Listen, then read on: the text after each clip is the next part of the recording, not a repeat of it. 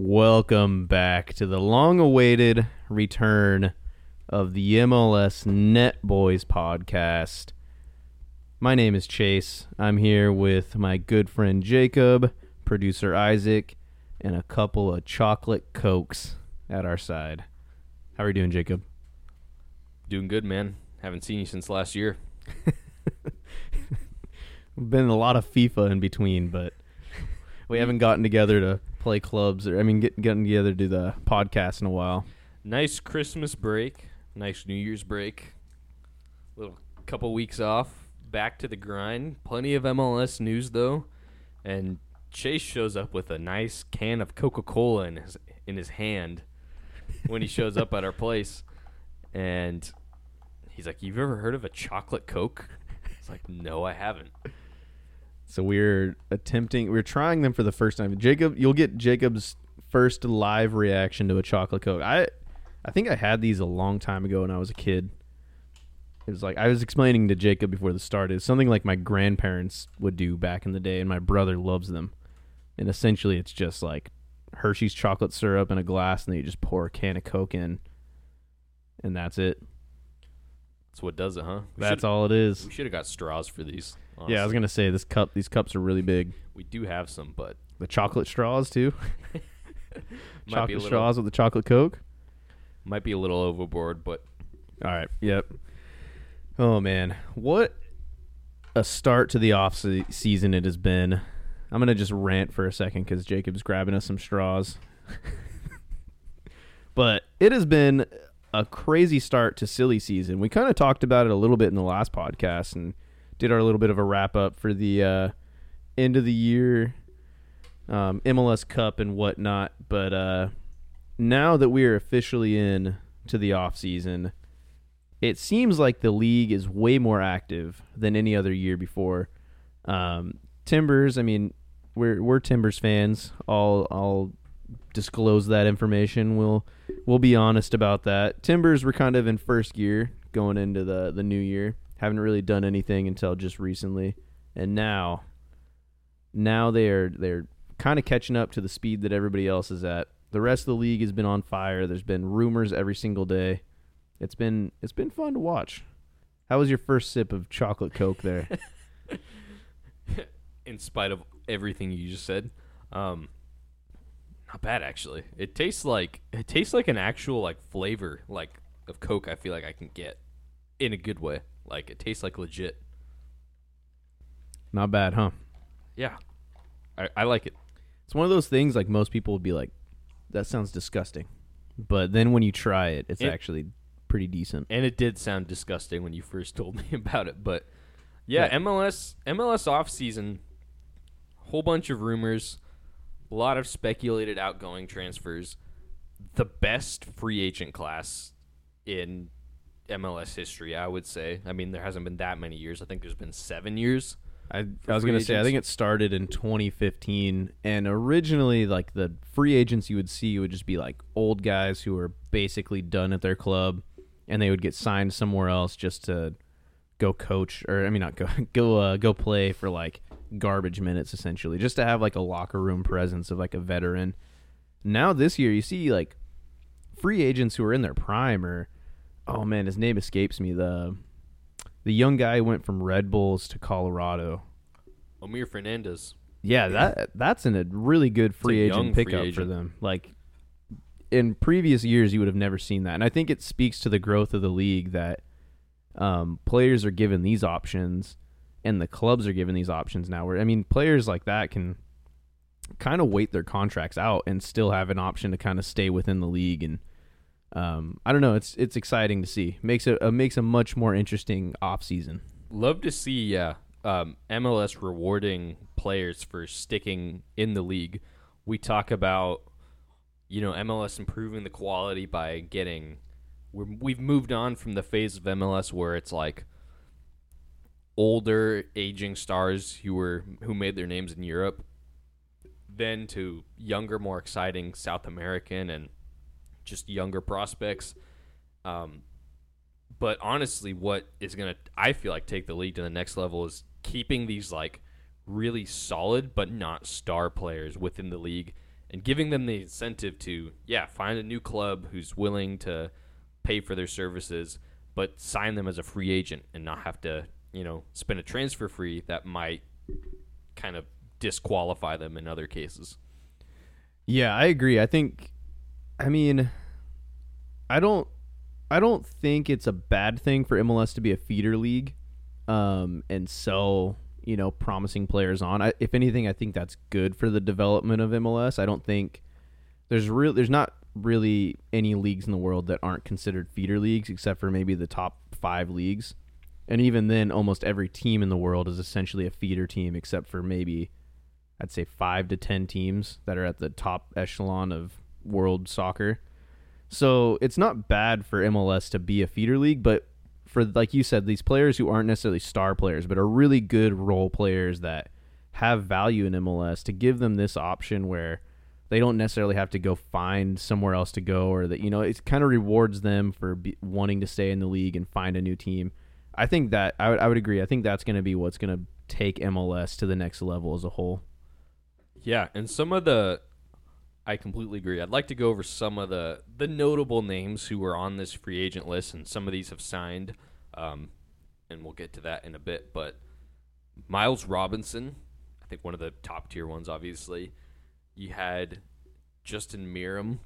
Just kidding. He's kind of past it, but I didn't even. I thought he would have retired by now. What the heck? yeah, he's on there though. Where Uh, does he go? If he gets signed, where does he go? I can see him going back to like an RSL or something like that. Maybe I think RSL's past signing guys like that. they they've lost. I saw a stat actually. We're, we'll go into RSL a little bit and some of these other teams, but RSL lost Damir Kreilach. They're losing Danny Musovski and um, who's the other one? Jefferson Savarino. That was like Probably Two- good that they lost Savarino though. no, I completely agree. Yeah, that's but that was two thirds of their goals slash assists from those three players. And Chicho Arango, you know, he'll be there for a full year. He'll definitely pick up some slack. But RSL hasn't really signed anybody. They've let a lot of players go though. But Justin Meram is the answer to their problems. Probably not. Um, some more notable ones though. Kai Kamara, just because I would love to see him go to another MLS team, just to add to that list of how many teams he's played for. what te- how, how many teams has he played for now? It's nine or ten.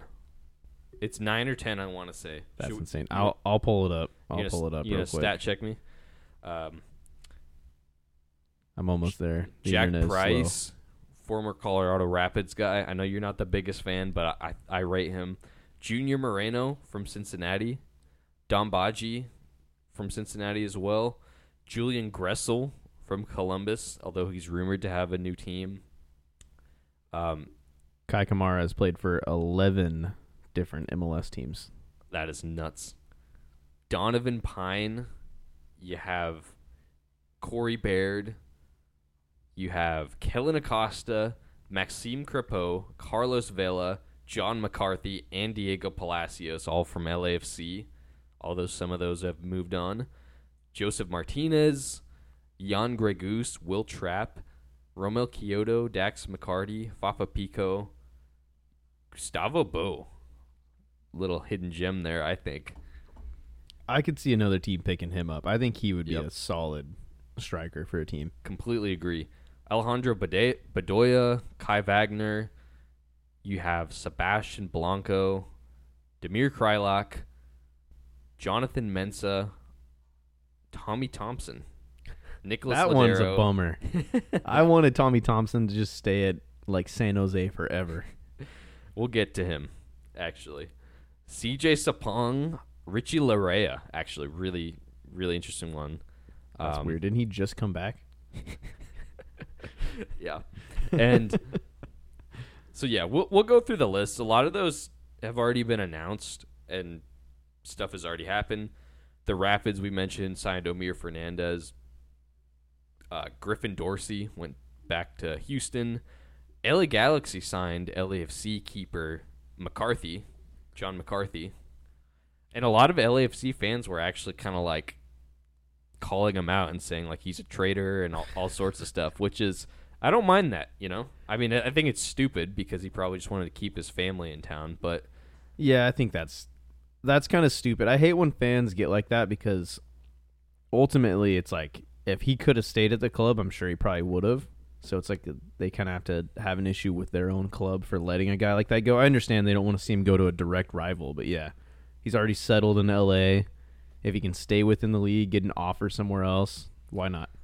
special like he's got a bit of a reputation for being like a very animated player though so i can see him trolling them I would love that, just David Bingham style, like troll his old team. because apparently so you know his story he was if you don't know he was a philly union homegrown player backup never really broke out there was lafc's backup obviously and became the mls cup mvp hero of the 2022 mls cup that lafc won so he beat his former team that he was a homegrown for and apparently when they played in philadelphia for the champions league this year so they were, LAFC was down one 0 and they scored like a stoppage time equalizer in the first leg, and he just like taunted like the Sons of Ben Philadelphia supporter section. So Respect to him. I can I can picture him being like a villain in like an El Trafico, but I agree with what you're saying. Unless he does something like specifically to burn a bridge, it's like which I hope he does. I hope he does. then it's all warranted, and it's just it just adds to the lore. Yeah, couple of these free agents, I'd like to either speculate or talk about the move they made.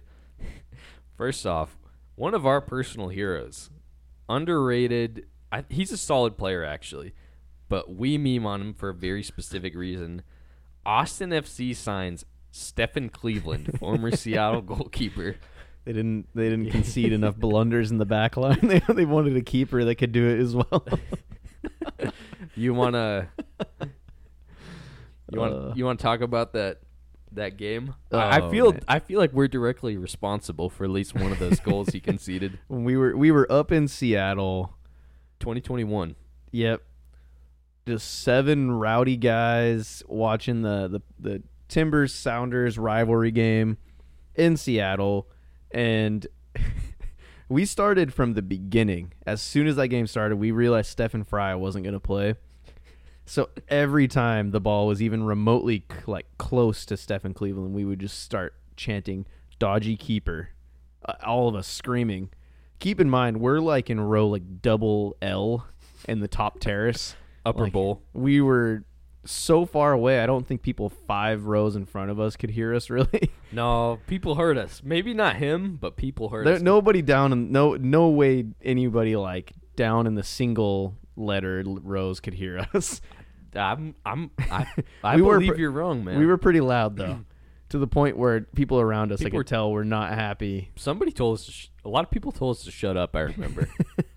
But every time he got the ball, and then I don't know if anybody remembers that game. I don't know if any of our listeners watched it. Probably not. In the grand scheme of MLS, it's just a blip. It's just a yeah, just a blip in the radar. But uh, he he conceded like two blunders of like completely his fault that ended up being goals for the Timbers and like a three one or three 0 win. I think 2 0, I think. two 0 Okay, it was the next year that we went three one. I think, but oh man, just choked on my spit as soon as I tried to talk.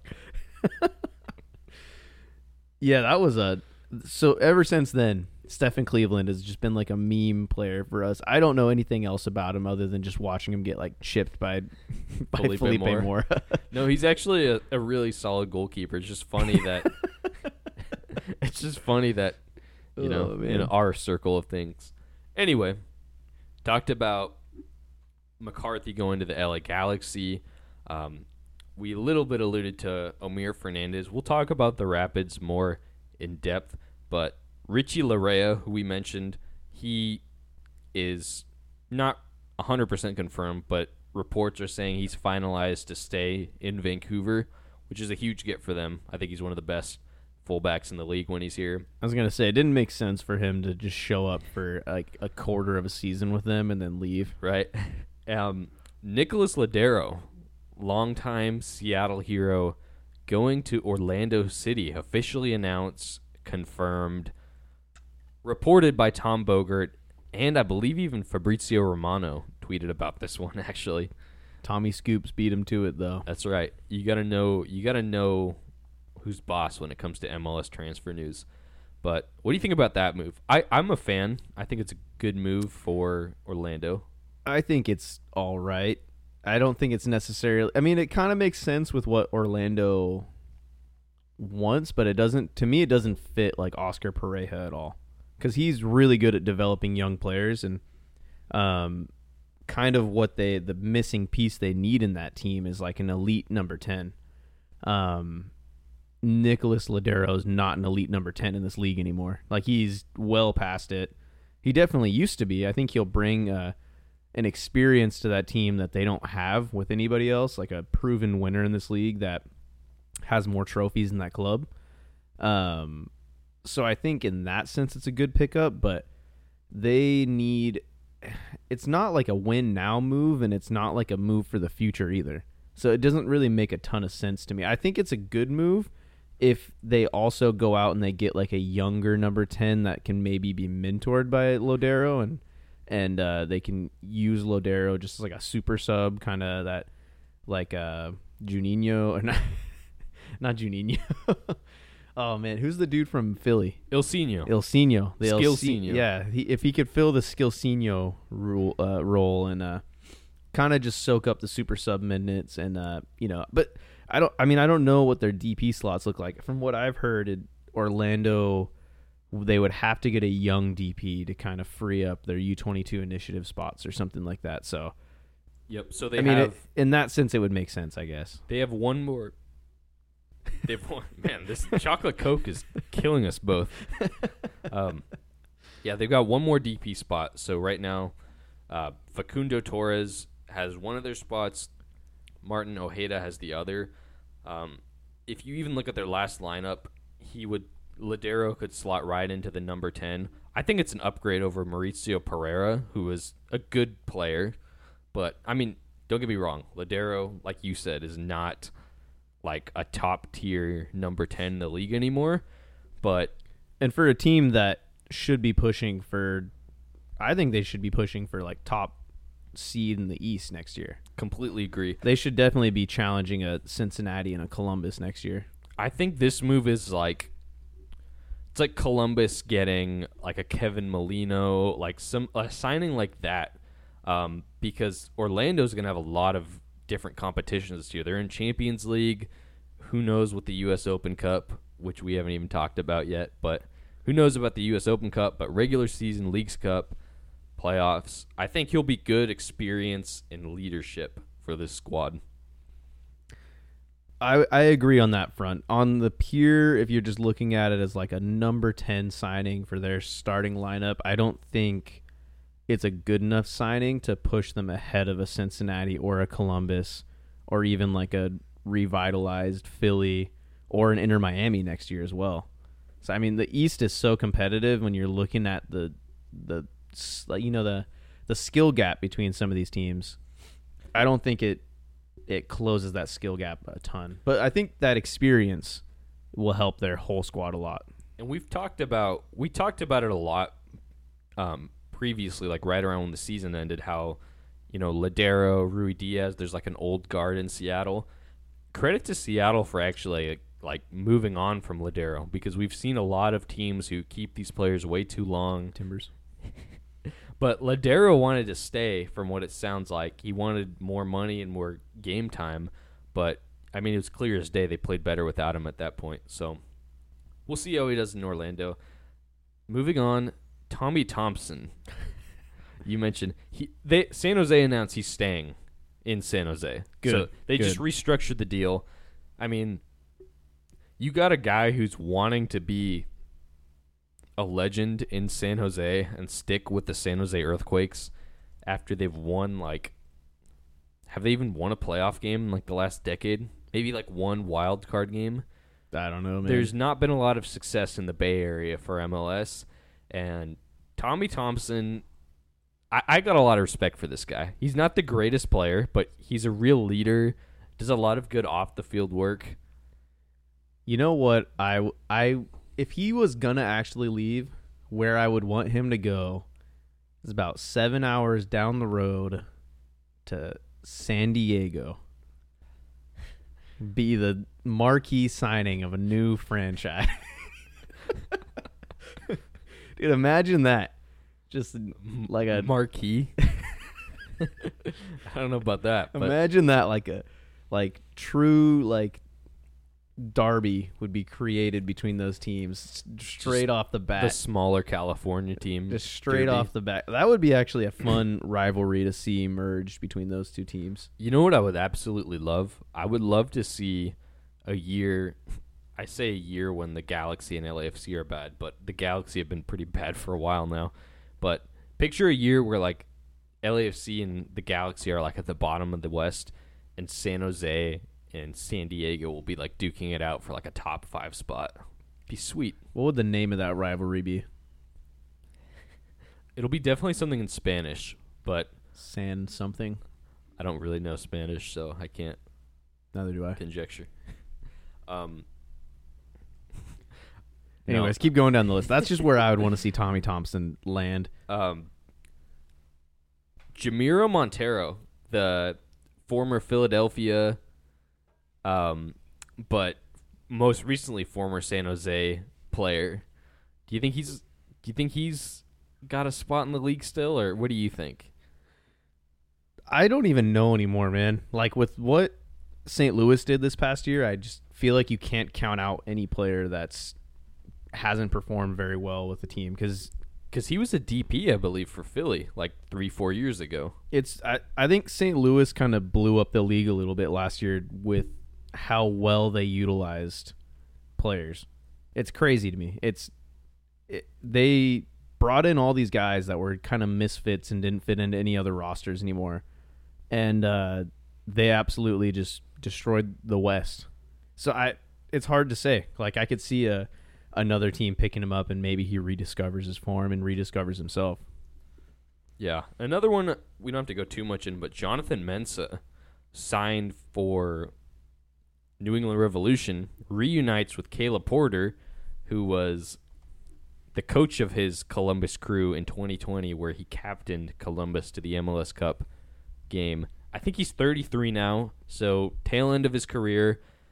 Didn't have the greatest year in San Jose, honestly. I was I thought that was a huge move. I really wanted Portland to get him last year from what I read online, it seems like there were some disciplinary issues. He was kind of like in the doghouse with Luchi Gonzalez in San Jose. But with the coach he's familiar with, and honestly, I th- I think he can do really well. New England already is one of the best defenses I think in the league, and I mean if you're swapping out an Omar Gonzalez in 2024 with Jonathan Mensah, I think that's a great move. Yeah, you made your back line like a year younger. No, Gonzalez is a dinosaur, dude. Yeah, no, I agree. I, Jonathan Mensah, I think, is a decent pickup. And like I said, with you know, like recent, like I just the last guy we talked about, you can't really count these players out. I think he had a pretty poor season with San Jose, but I, hard to say. I mean, he might go back under Caleb Porter and be a rock for this New England team this next year. With that being said, though, the East is a way way more competitive conference at this point and some of the like the attacks you see on the Eastern Conference are just stacked. Like he's going to be playing against Columbus. He's going to be playing against a Cincy attack, a Miami attack. I mean, he's not going to be coming up against these stinker like LA Galaxy, like Colorado. He's not going to be playing these teams as much throughout the season and like he had a pretty mediocre season playing against those kind of teams. And I think it's important too. So I mean, s- you can't you can't blame it completely. It's more you know falls a lot more on the team and the system than just one player. But totally. And he won't be a start, or at least he shouldn't be in theory in New England. He's definitely like a rotational. They've got Henry Kessler and Dave Romney as a center back pairing, first choice, and then they've got Andrew Farrell who slots in as a rotational, either on the right side or in the center, and then Brandon Bye and DeJuan Jones. Like that's a solid, and then you throw in uh, Jonathan Mensah in there. That's a solid defensive rotation. They just signed a new goalkeeper as well from the Polish league. this is going to be the most gritty port like porter ball team I've ever seen in my life. Totally. How about Damir Kreilach leaving RSL after six seasons? It feels like shades of like Albert Rusnak leaving for Seattle. And he's yeah, he's going to Vancouver Whitecaps. But I mean, for Vancouver, I think that's a great pickup. Kreilach is, I mean, he's not like a star MLS player by any means. I think he kind of his name was more well known because he played on an RSL where it was like ha- they didn't have any star power for so long, so he was the name that stood out. I think he's going to be a great role player for this Vancouver team. I think he'll be he'll fit right in. Um, I mean, maybe it'll take a little while for him to kind of get used to the Vanni Sartini system, but I don't know. I think it's a huge pickup for Vancouver. Another RSL player, free agent. You're gonna laugh at this. Danny Musovski, who is a free agent, and I'm looking at his career path. It's really funny to me. He's moved all over the place. That's what I thought because I was like, I was thinking like a Corey Baird, pretty much, right? Similar profile player, honestly, but he went from LAFC to RSL, back to LAFC, and then back to RSL this year. but so it's just been two teams, but he moves back and forth pretty often. yeah, so n- nobody's picked him up, but five goals, four assists, in only 1,200 minutes. So in 14 starts, he gave you nine goals and assists. That's not bad as like a striker coming off the bench, a forward. Twelve hundred minutes. Yeah, I mean to get that kind of goal contribution isn't bad. You see a fit for him anywhere? I have one definitely in mind that I saw online that makes total sense. A fit for him somewhere in the league. I don't know, man. It's kind of tough off the top of your head trying to think of a landing spot for a guy like that. You know who I think could use a guy like him actually? Be like Austin FC. Hundred percent who who I saw online, and I completely agree. Really? As of right now, they have two. They have one forward on the roster, Gyasi Zardes.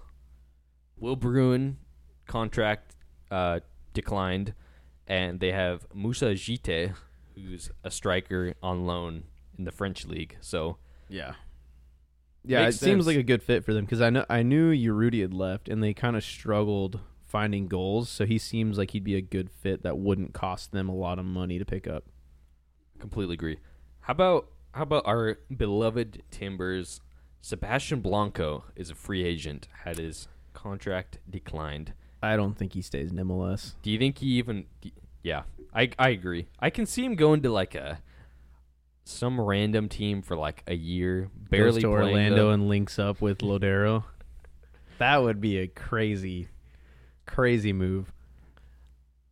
Do No, you- I don't know. I, I really don't think he stays in MLS. I don't think he. I think he has one, maybe two years left in him, and I don't think, especially with his track record recently and how much money he probably wants, I don't think any teams are willing to take a swing on him, especially with the way MLS has changed so rapidly in the past few years.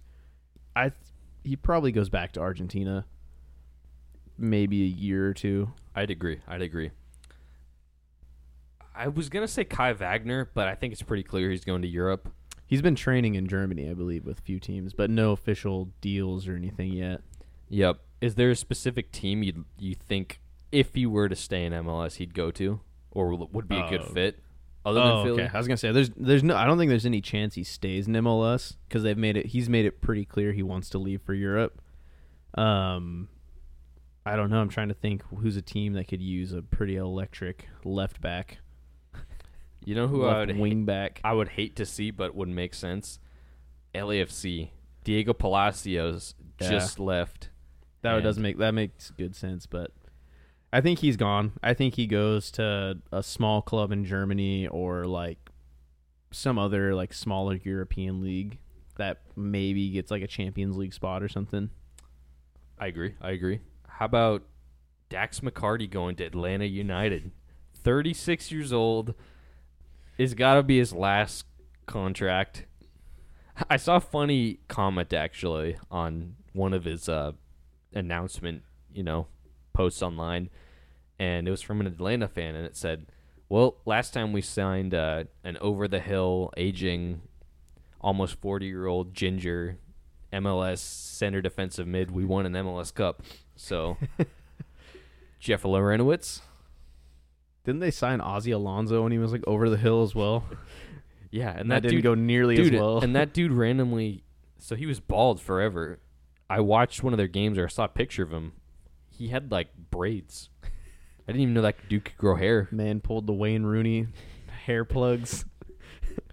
no, I think I- it's a dude. Just imagine his like swan song to MLS is like they just play him in the Almada role after they sell Thiago Almada.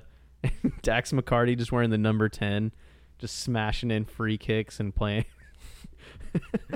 just like being as just as electric on the ball.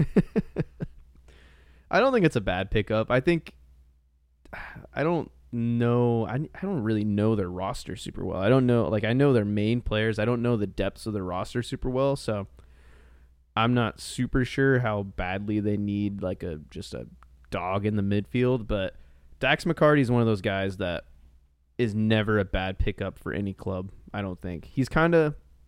I'd liken him to like a James Milner, like just a not the most flashy player, but That's- everybody you hear like talk about him says he never does a thing wrong. He always gives you like a seven out of ten. Like just That's disrespectful. Dax McCarty. that's just uh, that's who I would liken him to. Like he just kind of does his job, and like you hear it all the time from like the Apple TV guys, like like Bradley Wright Phillips, um, Sacha Kljestan. Like they always say Dax McCarty's the guy that like That's doesn't put a foot wrong. Like he's just does everything right. And uh, I mean, he has so much experience in this league. I don't think it's gonna hurt Atlanta at all, even though he is a little bit older. I agree. I agree. Like if Timbers picked him up, I probably would have been happy about it. Yeah. I I can't. I'm trying to think of one team in the league that just if they picked him up, it would make zero sense. I can't think of a team off the top of my head that wouldn't make sense to pick up a Dax McCarty for like his last like two years of his career. yeah, I, I see what you're saying. Um, I'll speed these up a little more. We can do them a little more concise so we don't drag this out too long. Romell Quioto, Montreal attacking player. I I really like this. Didn't guy. he get signed? I thought he got signed by somebody already. He was rumored with somebody. But yeah, no free agent as of now. I Romell Quioto is a weird one because he just I've there's a lot of rumors about him being a terrible like locker room presence. He's so he's like very up and down, like a flash in the pan, like throughout the season. But when he's on, he's absolutely electric. He can be such a good attacking force. Um, so this past year, his play was very limited. He only was involved in 13 games, only 800 minutes, had three goals and an assist. So a goal or an assist every 200 minutes, not like the worst, not a starting quality. He's not a starter for any like really cup contending team in my opinion. But man, if he's your first guy off the bench, I think that would be a great get. Woo! Oh man, sorry, I was Bless trying you. to hold that sneeze in for so long. But the year before, 2022, I mean, a lot of this is credit to Montreal's 2022 season, but 15 goals, 6 assists, like once again Solid again, numbers. solid numbers for a player. I would love to see him stay in the league rather than go to like league. I could see him going to like League MX or something. I was gonna say I could see him going down south, either like League MX or down somewhere in South America. I mean, you're right. He has pretty good numbers, like in the attack. When you look at his underlying stats, like not the best passer, but uh, his progressive carries, um, take ons, um, everything like that. He has really good numbers. So he he would be a good pickup for some teams that, like you said, it's like your first option off the bench, not like your your starting star guy that you have to rely on every week. Rapids. That would be such a Rapids move in like three years when he's Totally. I, another one, kind of unoriginal, but I, I don't think it would be a bad signing for like Austin. I mean, if they have one forward on their roster and it's Gyasi Zardes, if this is one of your rotational forwards, I think that wouldn't be a bad signing. Um, all right, I agree. bread and butter here. Josef Martinez. Does he stay in MLS? I've seen rumors of him going abroad. Actually, I, I you know what I think is funny is it feels like he knew he wasn't gonna stay at Miami, but he tried so hard to like get in with the cool kids and like be Messi's friend and all this stuff so that like Miami would keep him. And writing was on the wall. Yeah, there was no way they were gonna keep him. He has some of the worst underlying stats out of any player I've ever looked at on FB Ref, dude. the only thing he's actually really good at is his pass completion percentage. For his position, he's actually the best in MLS this past year for forwards. Hmm. Everything else, though, successful take ons, bottom 2%, touches and bottom 2%, progressive passes, carries. He's like bottom 10% and literally every other like underlying stat except for pass completion. I honestly think I don't know. I don't I don't know what to say because I think he I think he can contribute, but this is going to sound like I'm just saying the same things, but he's not the same guy he was 3 years ago. That ACL tear in 2020 Yeah. derailed him. He wasn't bad uh, in 2022 with Atlanta, but I think this year. Do you think he even gets? The, I mean, he got seven goals, one assist. Do you even think he gets that many without Messi and friends? I mean, he scored before they arrived. Well, but- and he was like their penalty taker before Messi and them arrived as well. So I don't know how many he scored, but yeah, I if I was an MLS team, I would not, I wouldn't bother. I think he's just too damaged beyond repair. Too much of a big personality as well. He is a hothead. Um, I mean, unless you want to just take a big chance that he might just destroy your locker room, kill like every like, you See- know, like team building thing you've done. See, for me, it's like we've seen a lot of players go after, or a lot of teams go after players like this. You know, bad rumored personality. Kai Kamara is one who gets always thrown into the bad locker room guy, but he keeps finding jobs somehow. I, I would like to see him stay in the league. Yeah, I, I would like he's a fun personality. He's he brings like character to the pitch, but I wouldn't want him on my team. yeah. There is a connection though with our team, Phil Neville. I really hope not. I really hope not. It, I I, would mean, take him dude, as a non DP. Three years combined, he scored less than he did in 2018. That like record breaking year, he scored 31 goals. Past three years combined, he scored less than that. Yeah, yeah, not great. I would take him as a non DP player. Yeah, maybe. I I wouldn't want to see that from the Timbers. I think if we were to sign a striker, I would rather see a higher quality guy with a longer future ahead of him.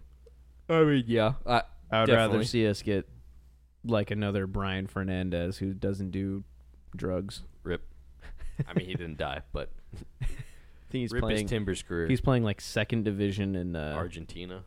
in Mexico for a while, actually. I remember that. Um, all right, few more, few more. How about we got a bunch of LAFC players here. First, we'll get the main one out of the way. That that's actually happened.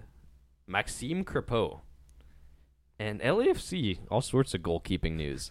So they have two solid MLS keepers, John McCarthy and Maxime Crepeau, both free agents this year. What did they do? They signed 37 year old Hugo Lloris, French and Tottenham legend.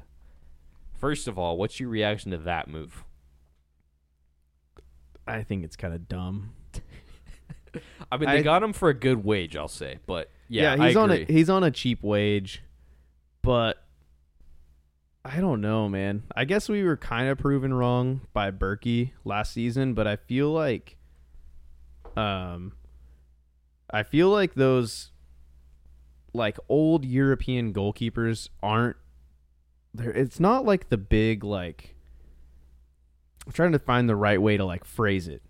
Like, it's not a huge difference maker for teams in a lot of ways. I think they're going to bring him in, get rid of these two proven MLS goalies, and then see very little change in their quality of goalkeeping. I agree. I and I even think Bürki made Bürki was 32 when he came over from uh, was he at Dortmund when they signed him? Yeah. Lloris is past it. He had a, he's had a really bad past season or two now. And this is kind of the LAFC way. They they find these players, they they can sign them on cheaper deals. Maybe he's another Chiellini, right? Cheap player, brings a lot of experience and helps them out. Like you said, goalkeeper, they had one of the best. They had a top tier goalkeeper in the league and one of the best backups in the league that a lot of teams would have as a starter. I was gonna say Crepeau is probably top ten to top five goalies in the league. I would say. Yeah, I wouldn't know if I'd put him in top five, but he's definitely top ten for sure. I was sure. gonna say if I if it was top five, I'd put him at like five. yeah, he's but he's kind of on that cusp, like definitely within top ten though. Definitely a goalkeeper where if you had him, you would imagine you'd be set. And that was, you know, the funny thing is that's been always LAFC's problem. It felt like their first few years, you know, they had Ty- Tyler Miller, then they had Kenneth Vermeer, who was a disaster, and they finally get Maxime Crepeau, who feels like, and he was that guy, and then they dish him off. You know, I would love to see is him having a sustained period of excellency we'll bring it up. He signed. He's rumored to sign with the Portland Timbers, according to Tom Bogert. But I would love for Maxime Crepeau to be like our Stefan Frei. We're set for like, I mean, probably not as long because he's already 29. But if he can be like a starting goalkeeper for a good team for like Five years. five, six years, that'd be great. And then watching LAFC try and sign whoever is on an expiring deal, eh, you know, at a big club.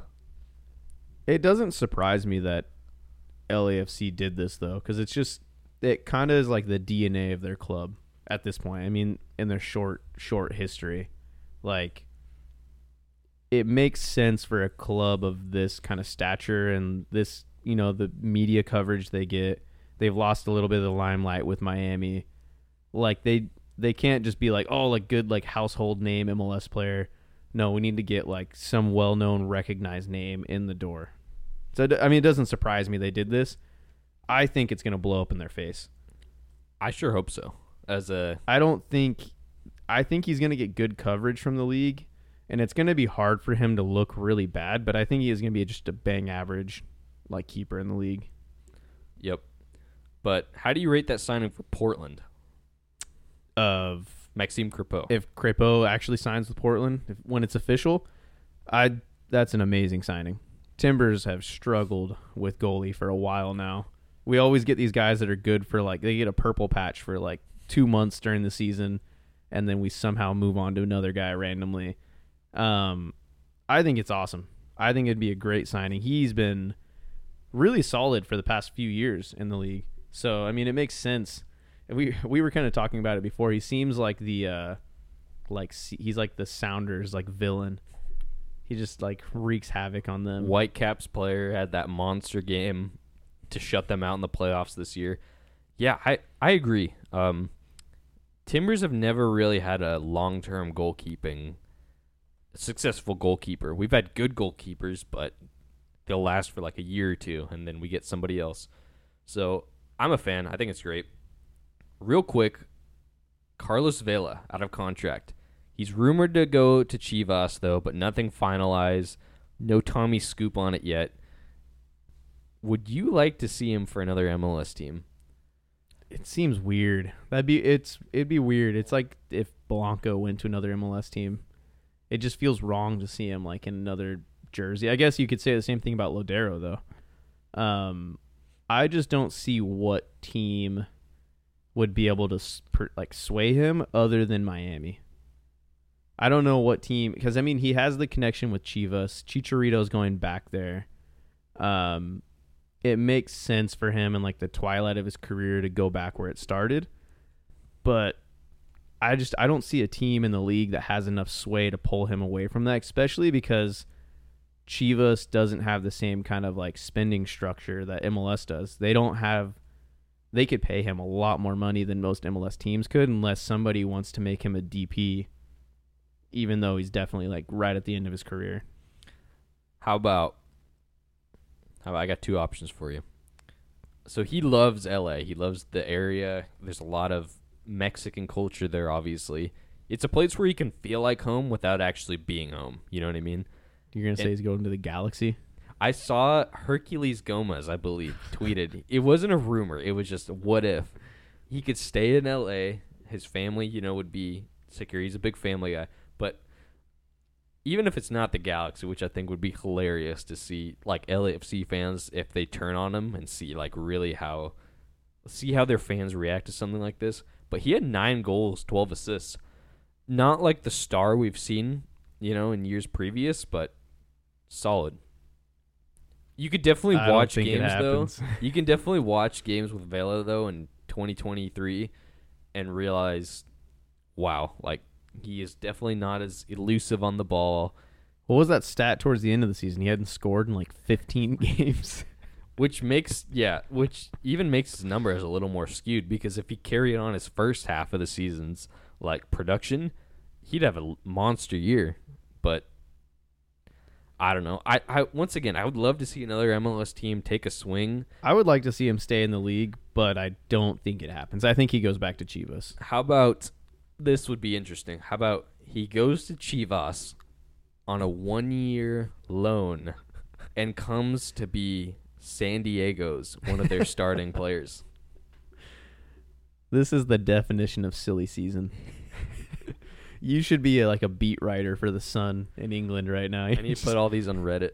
just coming up with these crazy like theories. I mean, that would be cool for San Diego, but I would rather see him get Tommy Thompson. You're criticizing me when you say Tommy Thompson. Uh, anyway, last LAFC one. Kellyn Acosta. I don't know how to feel about this one because he's definitely a quality player in MLS, but he's at he's kind of at a point in his career and uh, an age where what team, what higher level team in MLS really needs him? Like, where could he go that he could get paid what he wants to get paid? Once again, I thought, you know what I thought made sense before? I think I mentioned it our last podcast a few weeks ago. Atlanta felt like a signing I could see him going to. Higher profile American, you know, domestic player, but I think that's out the window now with Dax McCarty.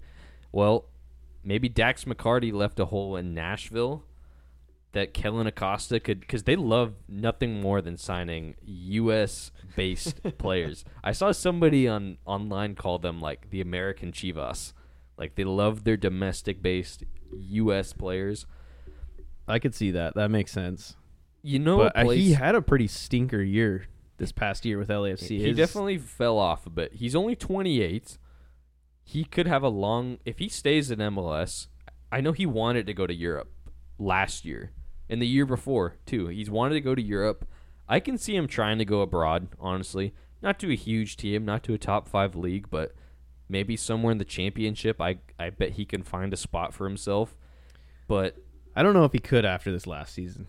I think his stock has dropped substantially. I feel like he could because no, don't get me wrong. I don't think he would be like a lights out like contributor or the move would go the way he thinks, but when I saw Jordan Morris and Paul Arriola go to Swansea that one random off season on loan and they both failed for different reasons and That made that made more sense because they're both younger though, and they both had really good seasons before that. eh, Kellyn Acosta, uh, literally, I'm looking at it right now. Every underlying stat, he was bottom half for his percentage, and a lot of like the more important ones, like pass completion, progressive passes, carries, he's like bottom ten percent for his position in the league. You're right, but do you look at that and say this is the start of his decline? Or if you're a team vying for his services, you say, okay, maybe he just had a bad year. Oh, if I was an MLS team, yeah. But if I'm a European team, like pushing for promotion, I'm like, do we take a swing on this 28 year old American guy who just had a crap season, or do I look for somebody here in England? I think I think I think you're wrong. I, I could see him going. I'm not saying it will happen, but I don't think it's out of the realm of possibility because this guy, he was on a World Cup roster, and he was one of the best, you know, center mids in MLS for, I'd say maybe like three to four years.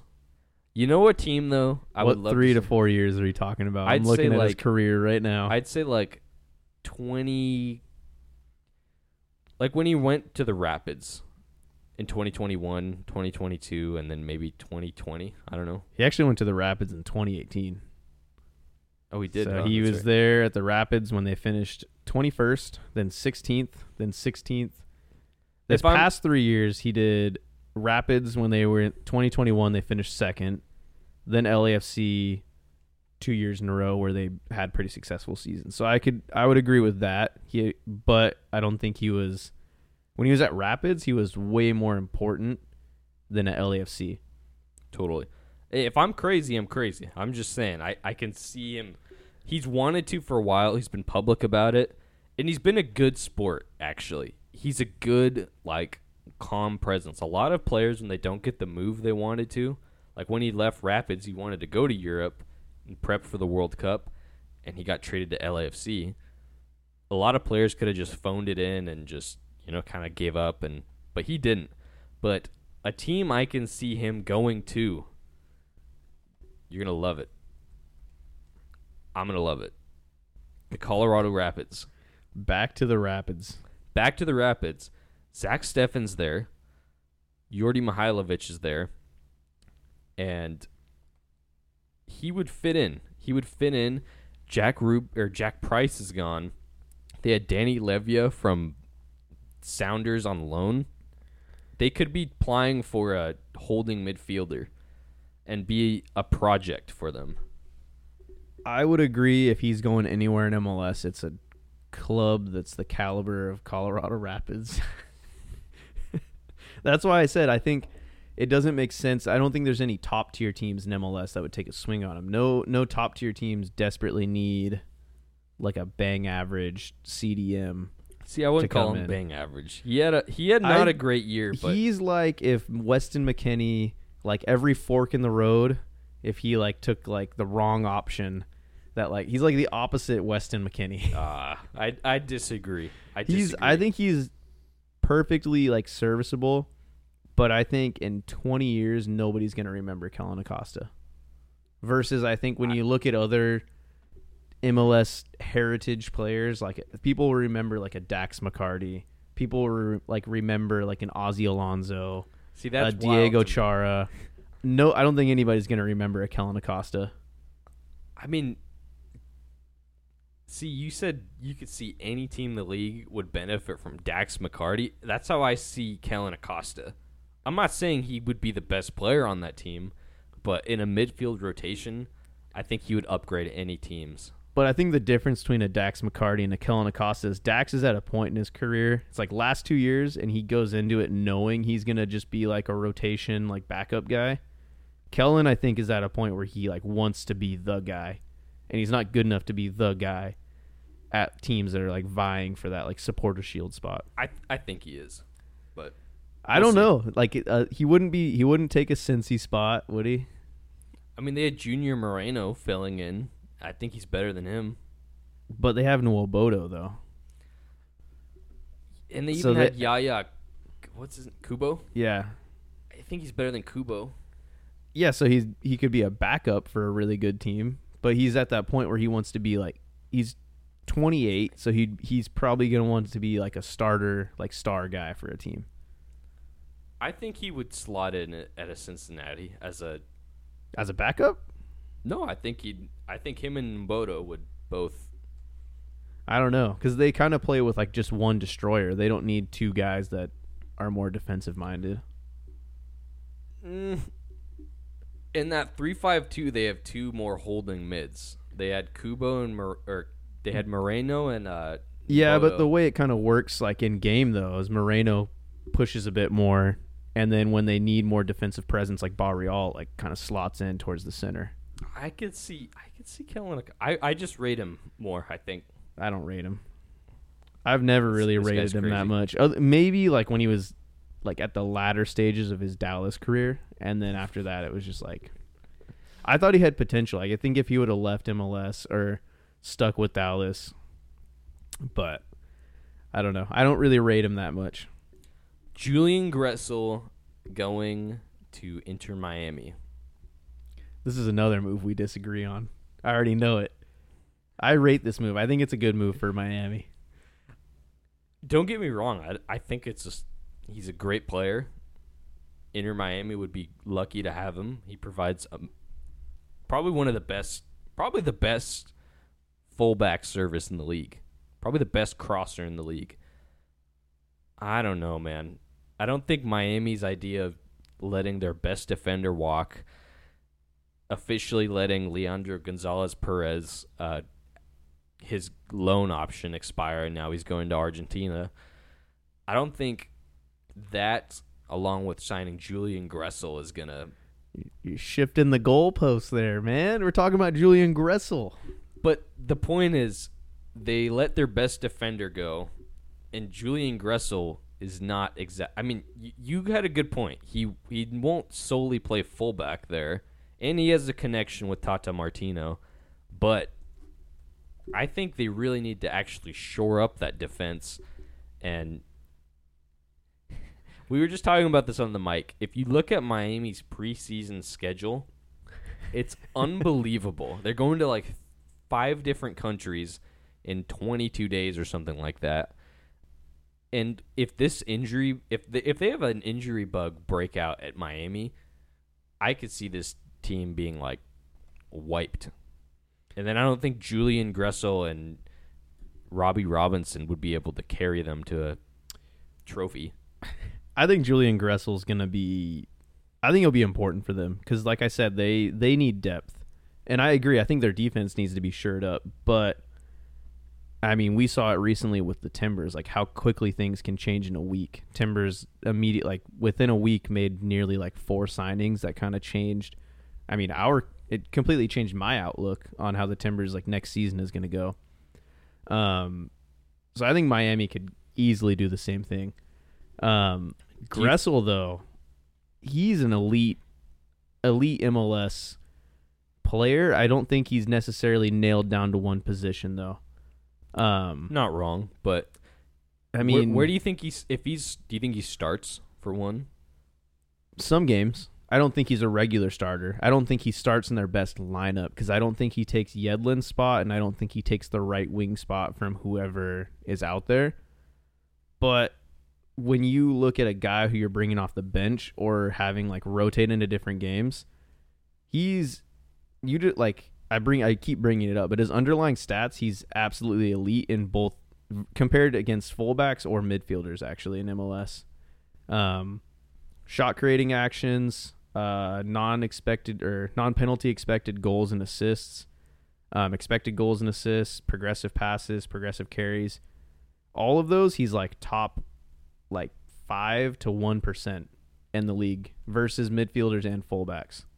How about his defensive numbers? Defensive numbers are terrible, See, that's that's my.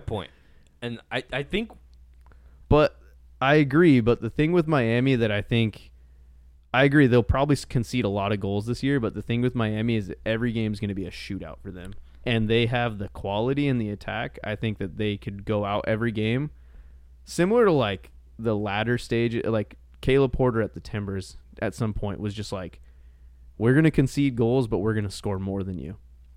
Yeah, I. Okay, I, I see what you're saying. I think once again we just have a different viewpoint on this because I'm more going with a you're I'm going with a more pessimistic viewpoint because see he already had a little bit of a not a feud I would say but there was like he had some disgruntled comments after he wasn't starting in the playoffs and Columbus's cup run. So I don't Yeah. know. I'm kind of confused. If he went in there to be the starting right back, well then he's taking over for DeAndre Yedlin, which I don't know if I could I can see happening, but I I'm not sure that's the case. And if he becomes a squad player, like and you already know there's going to be a lot of guys who are obviously thrilled to play with Messi and Suarez, But how do you feel like a Leo Campana feels, who was a solid striker in the league, and they signed Suarez the dinosaur to? I feel like that locker room, like maybe they're all happy and having a good time, like when they're winning winning a League's Cup, but I feel like there could be some some feuds in there. Picture you're a, a rookie out of the league making 50k and Messi's making 50 million. No, I agree. Uh, He, I mean, there was the feuds kind of at Columbus, um, but I think it's a different situation going into a Columbus and seeing that their current right wing back is Mo Farsi, and being like, "Oh, this guy's had a terrible past two seasons. Yeah, they're doing well, decently well this year. By the time he joined, um, so I could see why he would be upset that he couldn't win that starting spot because when he was on the field." Columbus changed completely. I mean, we saw it throughout the playoffs. They it was kind of their default like switch, like put him and Christian Ramirez in and that would win them the game. Um so I could see why he'd be a little disgruntled versus I'm sure that was already part of the discussion going to Miami. They already know he already knows he's probably not going to be the starter and he gets the opportunity to play again play with some of the best players to ever play soccer. I mean, he gets to play with Yedlin, Robert Taylor. Drake Callender. But I, I mean, jokes aside, like he get he gets the chance to play with Messi every single day. He gets the chance to play with Luis Suarez, Busquets, Jordi Alba, and he's still young enough. I mean, he has enough of a career ahead of him that he could play here for a couple years and still move on and have like another club to play with. In his, I mean, this uh, to me seems like one of those opportunities where like he knows he'll be able to play. He'll get minutes. He'll have an impact. He probably isn't going to be the star guy, but I'd say most people would probably snatch up this opportunity. Oh, I agree. And I'm not saying I wouldn't because you're going to play and live in Miami and play with Messi. Like and earn money, a lot of money while doing it. I'm just I just don't think it's the best. I don't think it's nearly the best fit for him as a player. Um, Oh, I I mean, yeah, there's other teams that could use him more effectively than Miami, but for Miami to pick him up as a rotation option, I think that's great business for them. I just I can see I can Cuz the way they flex their I mean, they they're really smart with their business. I mean, as as much as we feel like they're except breaking the rules, first, except for the first couple years. Yeah, I would agree. um, ever since they stole that guy from Sounders, they've been solid. I forget, what's his name? Chris Hen- Chris or- Henderson. Oh, Chris Henderson. Garth Lagerwey's at Atlanta, right? Um, Chris Henderson's been. I mean, their whole dealings around Kamal Miller of like turning two young, kind of unproven guys into two million dollars in GAM and getting Kamal Miller and then flipping Kamal Miller like a year later for I think that was kind Like, of stupid actually. six hundred and twenty-five in GAM. I, yeah, I agree. I think it's dumb to let him go, but in total, like of getting Kamal Miller for a year, they made like nearly three million dollars. So now they have money to go out and flex, and the pull of their club of having Messi and all these other guys, they could probably go in and get some like stud Argentinian center back that we've never heard of, who's like a beast, and they'll sell on for more money eventually. See, that's true, but the guy they're rumored with is a 35 year old Argentinian center back from Botafogo. That yeah, the Marcos Rojo thing is terrible. But I could also see them bringing in some young guy as well. I mean, just it seems like Miami is going to be doing business up until the very last day. All right. I've had enough talking about Miami. I don't want to be the Miami podcast. That's already the MLS extra time and MLS on Apple. But Oh, man. last last one, Miles Robinson, free agent out of Atlanta, signs stays in MLS actually, but signs with FC Cincinnati. Chase is wearing the the proud orange kit. yes, sir. What do you think about that? Probably the biggest name on the free agent list. Say that's an a steal for Cincinnati and a great move for him to move to a better team than Atlanta. because they just lost Jefferson Mosquera. He went back to Wolves. He was on loan, so Yeah, they lost. They lost Mosquera. Um, and then when you look at kind of, I mean, they needed to pick somebody up and to bring in a guy who's proven in the league, still decently young. I mean, in terms of a center back, to pair with a Matt Miazga and a Nick Haglund, I don't think they got much worse in their back line. If anything, I think they probably got a little bit better. Agree. I think that I think they're definitely the best center back pairing in the league at the moment. Yeah, I mean it's it's kind of hard to find any fault with this because Miles Robinson's a guy that when he was a free agent, I feel like every club in the league should have been calling him. There's no no reason any club shouldn't. I'm surprised Miami wasn't going in for a heavy bid for him because that would have been a huge huge signing for them. Totally, totally. That's our MLS free agent wrap up. Should we rank them? Should we rank what our, our favorite moves have been? I guess our there's been other moves that haven't been free agents, so we can kind of discuss a little bit. But Best off, best MLS offseason moves so far. best off-season moves, we've kind of discussed it a little bit. We we each picked three that we liked. Some of them were free agents, some of them weren't. What's your third favorite move? My We'll go we'll go from like third to one, so we have like our our favorite move. I mean, number three, we didn't even mention this one actually. Another Cincinnati pickup, Corey Baird, going to FC Cincinnati after a good year with Houston. And here's why it's a it's a good move.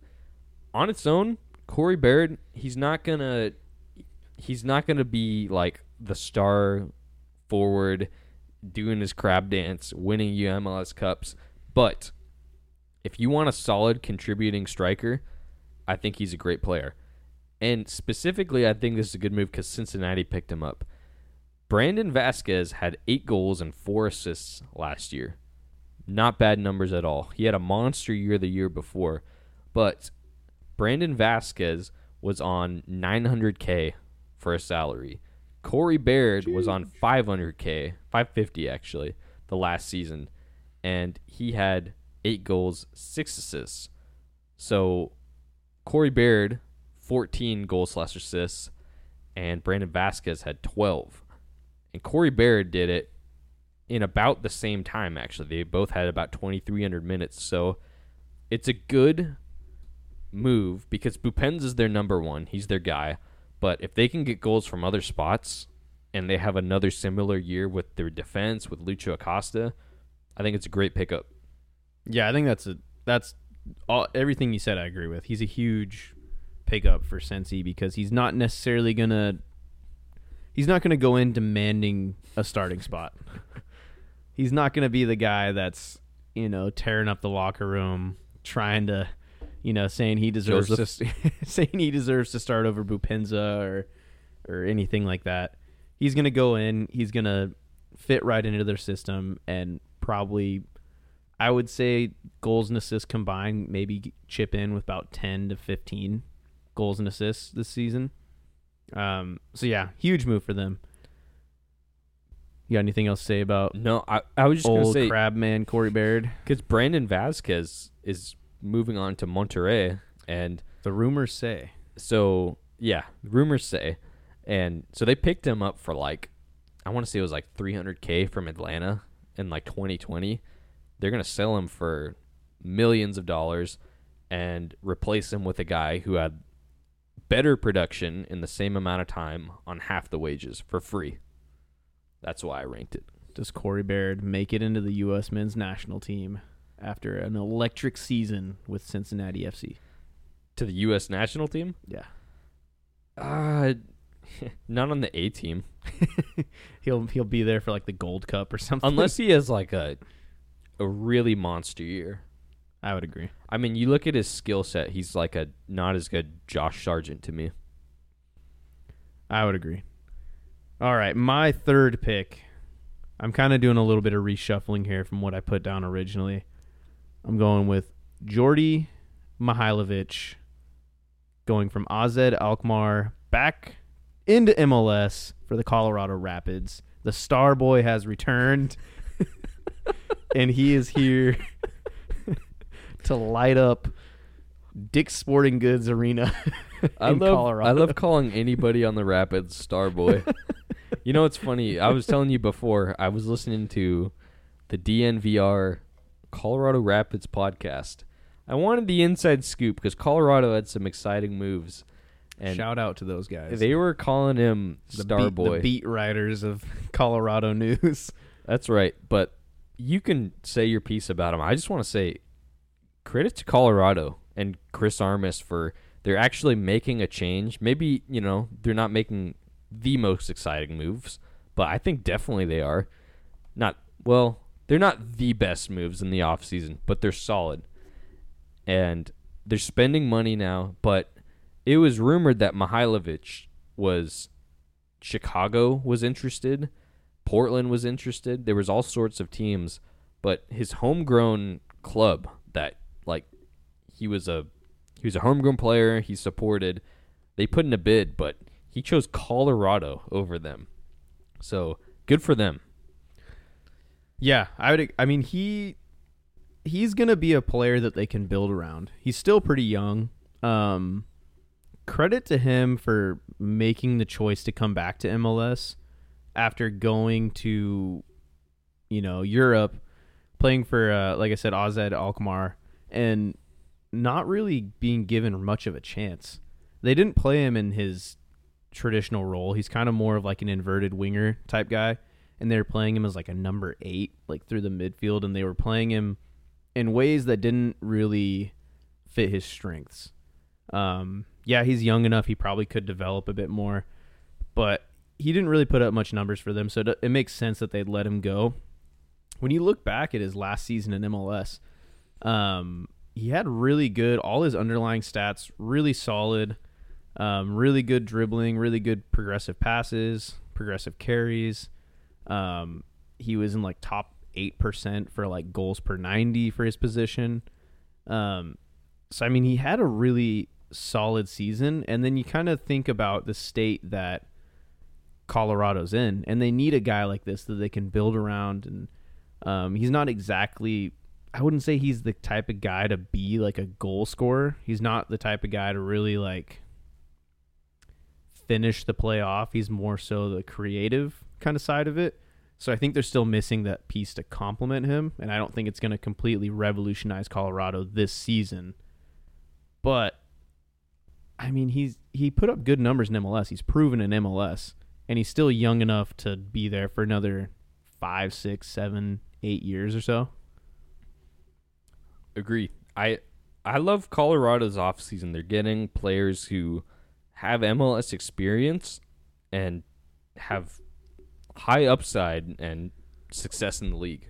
Not trophy wise, but player like success wise. Shout out to Colorado. Shout out to Colorado. Who is your next My your second number best two move? second best move. Gonna sound like a homer, but Maxime Crepeau to the Timbers. When you take one of the best goalkeepers in the conference from a direct team you're competing against week in week out on the table, that's a win. And the Timbers did that with Maxime Crepeau. I would take a 29 year old Maxime Crepeau over a 37 year old Lloris most days of the week. I just think it just makes sense. Portland needed a goalkeeper.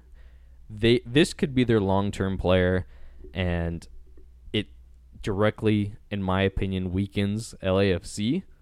So I think it's a good move. I would agree. I mean, we already discussed it a little bit, so we won't dive into it too much. But um, the type of signing that can really anchor a team. So I I would agree. Huge signing for the Timbers. My second best offseason move, a little bit different, is Laurent Courtois going to Club de Foot Montreal. They have signed him as their head coach after searching for what seemed like forever. I didn't know who would want to take that job, Smart pickup. but it makes a lot of sense for them.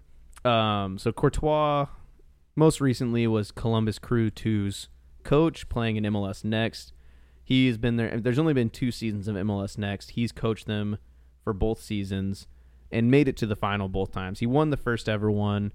Unfortunately, lost in the final this past time.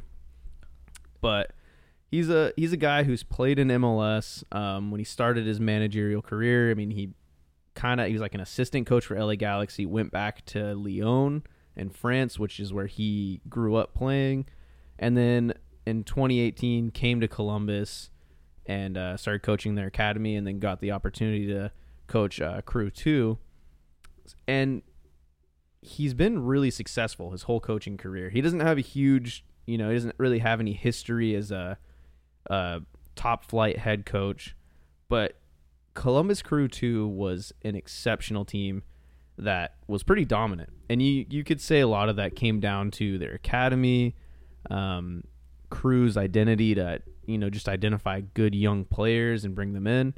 Um, but it makes sense for a Montreal team that struggled this past year and still kind of has the DNA of a Wilfried Nancy team there to bring in a guy to bring in a guy who's worked directly with Wilfried Nancy for the I mean not like a day-to-day thing but you know enough over the past year. And then I'm sure for him he probably talked to Wilfried Nancy about Montreal before getting this job. I'm sure he probably bounced some things off of him um, it makes a lot of sense.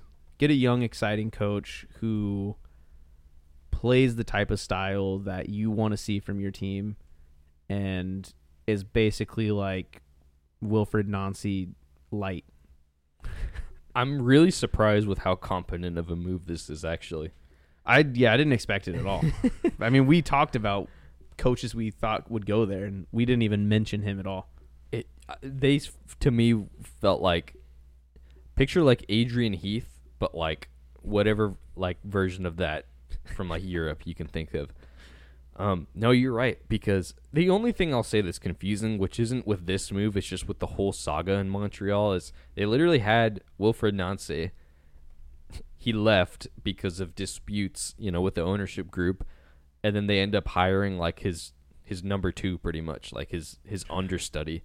But if anything, actually, you know, the cool part is Laurent Courtois has more coaching experience now than Wilfried Nancy did when he got the job at Montreal.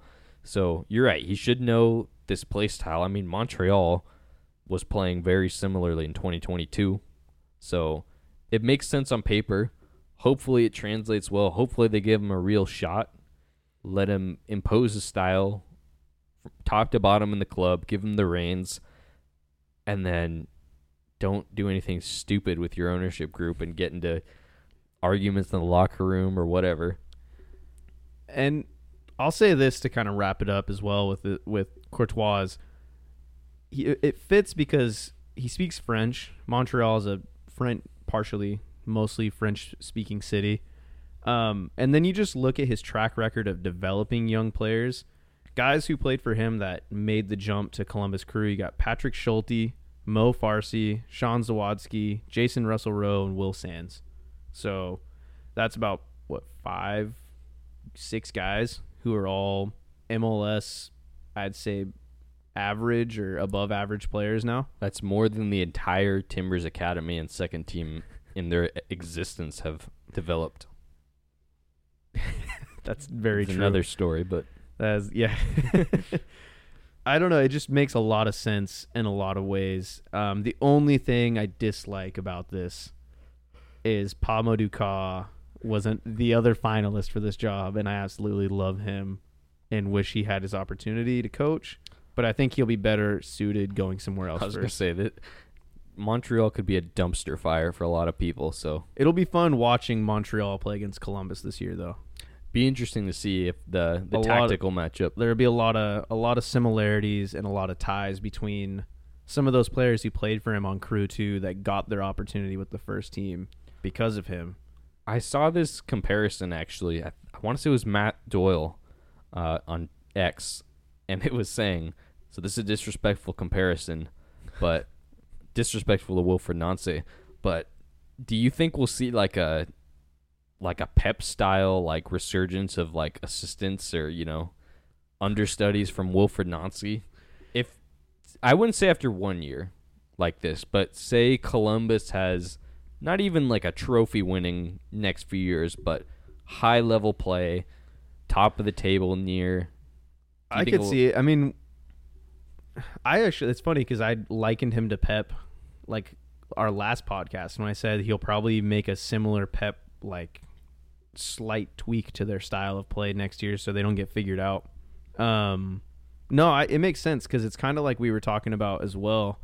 There's a lot of people who are saying like can't wait to see some random MLS team try nonce ball and then it doesn't work because there's going to be a lot of teams that want to copy this. Brian Schmetzer. There's going to be a lot of teams that want to copy this because obviously the fans love it. Um, so yeah, I could see, I could, I agree. I think there will be a lot of assistant coaches and people kind of underneath the pyramid of Wilfried Nance that move on to to top level coaching jobs. It's well said. Best move of the offseason so far for me, it's got to be Miles Robinson going to Cincy. We already talked about it, but when you add one of the best defenders in the league, would have gone to a World Cup if not for injuries, would have been a starter probably actually. And when you add him to what already was one of the best defensives in the league, you have the defender of the year on that team already and you pick him up as a free agent directly from another Eastern Conference team, that'll earn you the top spot. I would agree. That's a that's a huge pickup for Cincy. Kind of like I mean we already talked about it, but it makes them better and it weakens a direct rival in their conference. So it makes complete sense. My best pickup so far this offseason, and I might be a little biased here, it's got to be Kamal Miller to the Portland Timbers. We we kind of talked about it a little bit. It's been confirmed now huge pickup for the Portland Timbers who have struggled with center backs. Seems like it for our entire existence, other than the Except for- two years when we had Nat Borchers and Liam Ridgewell. And that 100%. And the Great Wall of Gambia. The Great Wall of Gambia, where we didn't win a single thing, but First place in the West. First place in the West. I though. did I did love that combo. It was pretty awesome. Like the Great Wall of Gambia, Alvas Powell, and then Michael Harrington. Which one doesn't fit in? That's an awesome backline right there. Um, I forgot about Michael Harrington. I think I told you I have a cutout of his face somewhere in my room. You know what's sad? I had a cutout of Jeff Attinella, a full body cutout, uh, cardboard, and I was just cleaning out that room, our old studio actually, and I, I was like, I don't know what to do with this. I don't really want to take this in like the moving truck wherever I go next, so I said goodbye. Aw, you Put it in the threw- recycling. You threw the Ant Man away. You know what's fun? you know, Disrespectful. One last thing, Michael Harrington, dude. I was looking up some MLS lore and iceberg and meme stuff w- before we started recording, and I saw a picture of just Michael Harrington for the Timbers playing in Seattle, and he just had his hands around the Seattle player's like neck, the top of his head, and the and then his neck, like he was twisting his neck, and it just was like low font, low quality font was just plastered on the image, and it just said, "When MLS rivalry gets too hot." oh man. Good 2012 meme. Sorry, go ahead. Anyways, I think he's still playing. Michael Harrington? Oh no, he's got to be coaching. He's got to be coaching now. I think he yeah, he coaches at uh University of North Carolina. UNC. Solid Respect. solid pickup for them. Um no, Kamal Miller to the Portland Timbers. It just it fil- it fixes a lot of issues that the Timbers had. They've never they haven't had a good center back pairing for a while. Um looking at his underlying numbers, pretty terrible in the defensive aspect pretty elite in the ball progression and passing aspect. So when you look at that paired up with a Zac McGraw and his underlying numbers of absolutely terrible ball progression other than just hoofing the ball up the field and then pretty elite defensive numbers. I don't know if I want to say elite, but absolutely Solid. I would say pretty dominant in the air, and then everything else is pretty solid. Um, it makes a a really nice pairing. It it kind of allows you to have the one guy, the one center back you can shift the ball to, and he does the work to get the ball up the field. Zac McGraw kind of does a little bit more of the dirty work. The only issue I have with this move is if there's an international window and Canada's playing, as of right now, it looks like Timbers are losing their center back pairing and their starting goalkeeper.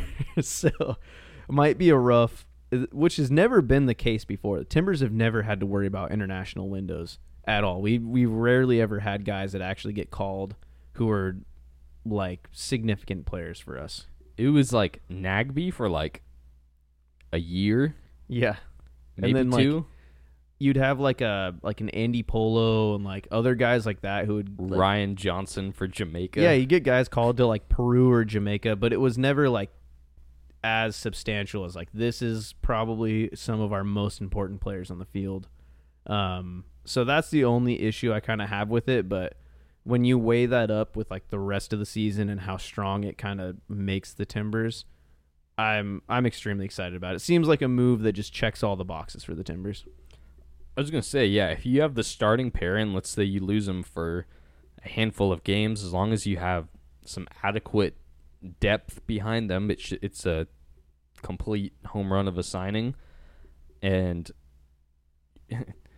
Phil, if it seems to me, I I brought this up to you earlier actually, but when Phil Neville got announced, I was like, okay, watch, he's gonna bring in some weird like Premier League old guard or some English players he might have a connection with here and there.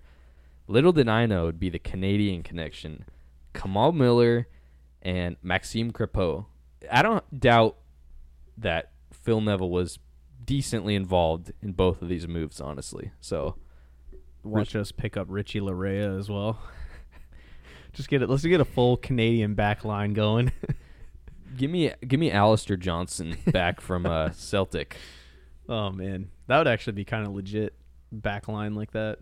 Give it, give me a back three, Kamal Miller on the left, Zac McGraw in the middle, and then Alistair Johnston on the right. I'm good to go. Just those three and Maxime Crepeau against the world, man. Then we can just stock It up kin- on some Canadian Premier League players. You know what's kind of funny, actually, and I just made this connection right now, is like the Portland Thorns are kind of like Canada's like you like their women's team in the NWSL. Christine Sinclair. It's like they have like a little like they have a guard of like Canadian like women's national team players, and like the the Timbers are following suit right now. It's a weird connection. I just realized I was just listening to the Soccer in Portland podcast earlier today, and they were talking about the the Thorns sale and purchase and everything. I was just listening to that today too, actually, on my way home from church. You know, it was funny. I skipped the entire Thorns part though. you not- just wanted to hear him talk about the Timbers, not because I hate the Thorns, because I just wanted to hear the Timbers news in preparation for this. So Yeah. That's funny. Yeah, I was listening to that while I made breakfast this morning. But those are our top three picks. There's just some other rumors we could kind of dive into. I don't know what we're looking like on time. It's been a while, so we could run over a little bit. But we'll kind of speed it up a little bit here. And then uh, we got a couple games we wanted to jump into as well. So we've already discussed it a little bit. Um, it looks like uh, there's some overhauls happening with a handful of teams in the league. And I think the two that we should really kind of, uh, you know, keep an eye on and maybe dive into a little bit more.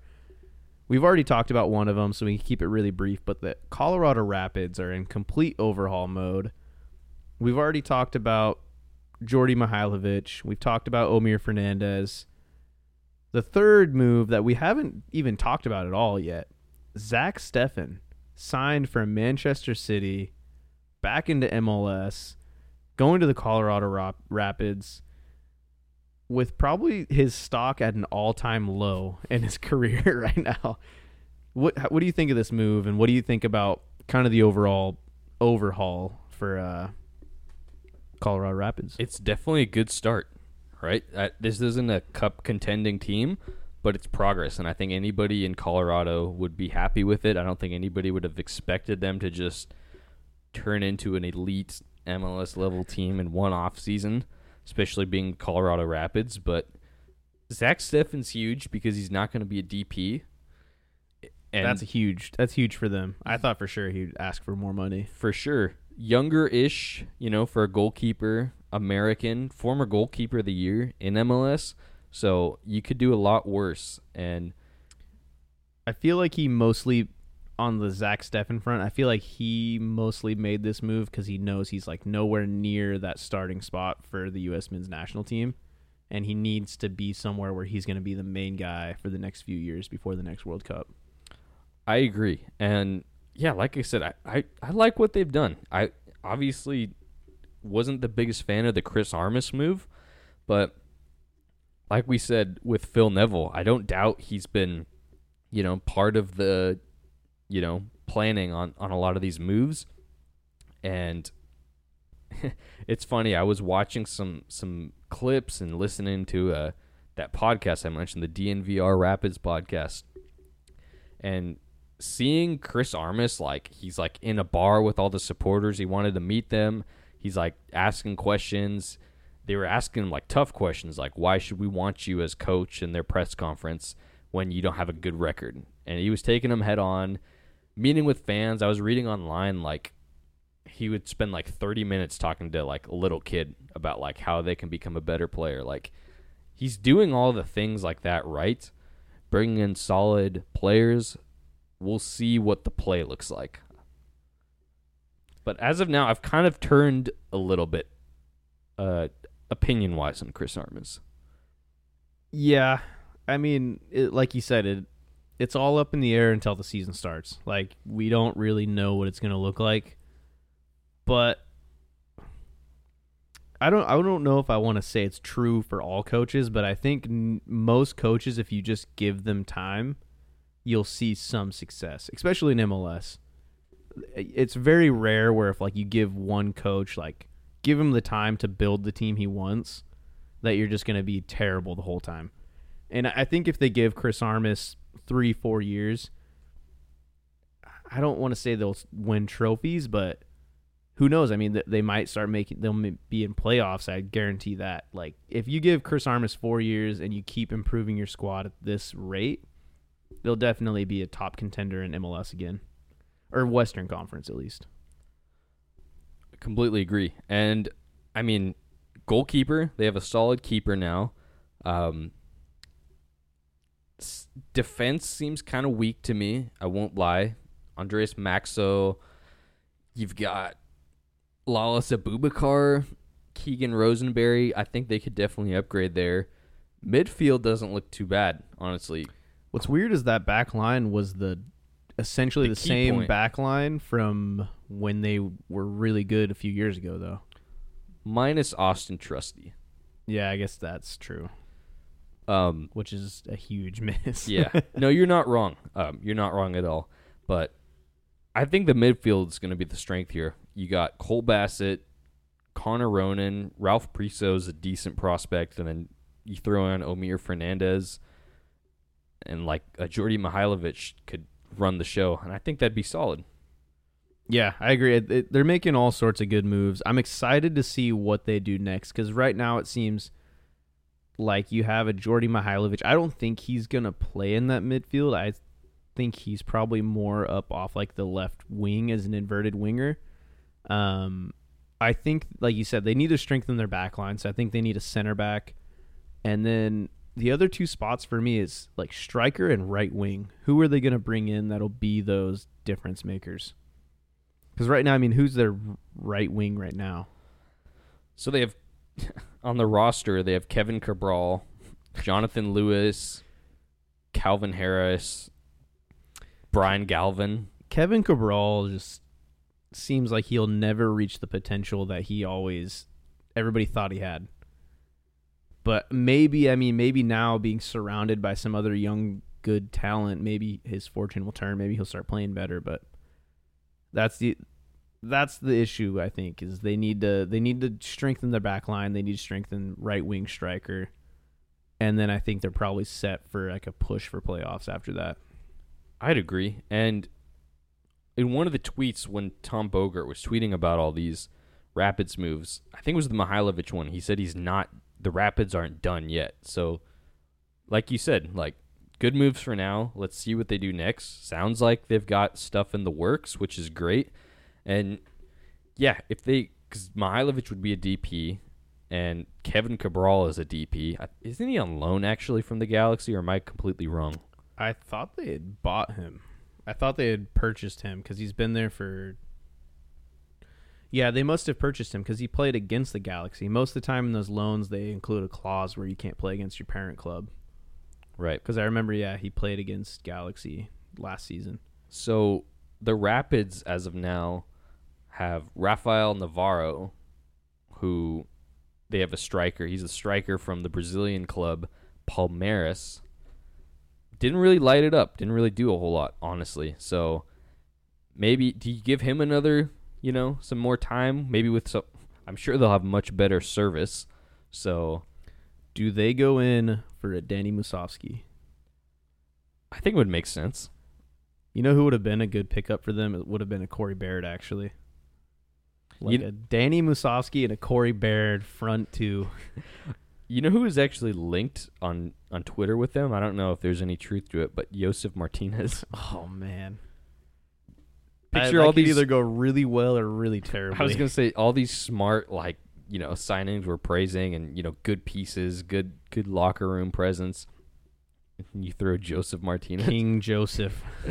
and this is no disrespect at all, but Josef Martinez goes from playing in Atlanta, seventy thousand people, MLS Cup Finals, winning championships, then playing with Messi to suiting up with Omir Fernandez playing Chris Armas ball at Dick's Sporting Good Park.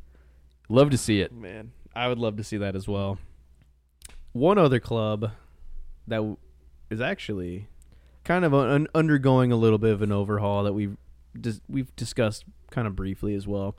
LA Galaxy desperately need an overhaul. Desperately need new new players in there. They lost Chicharito.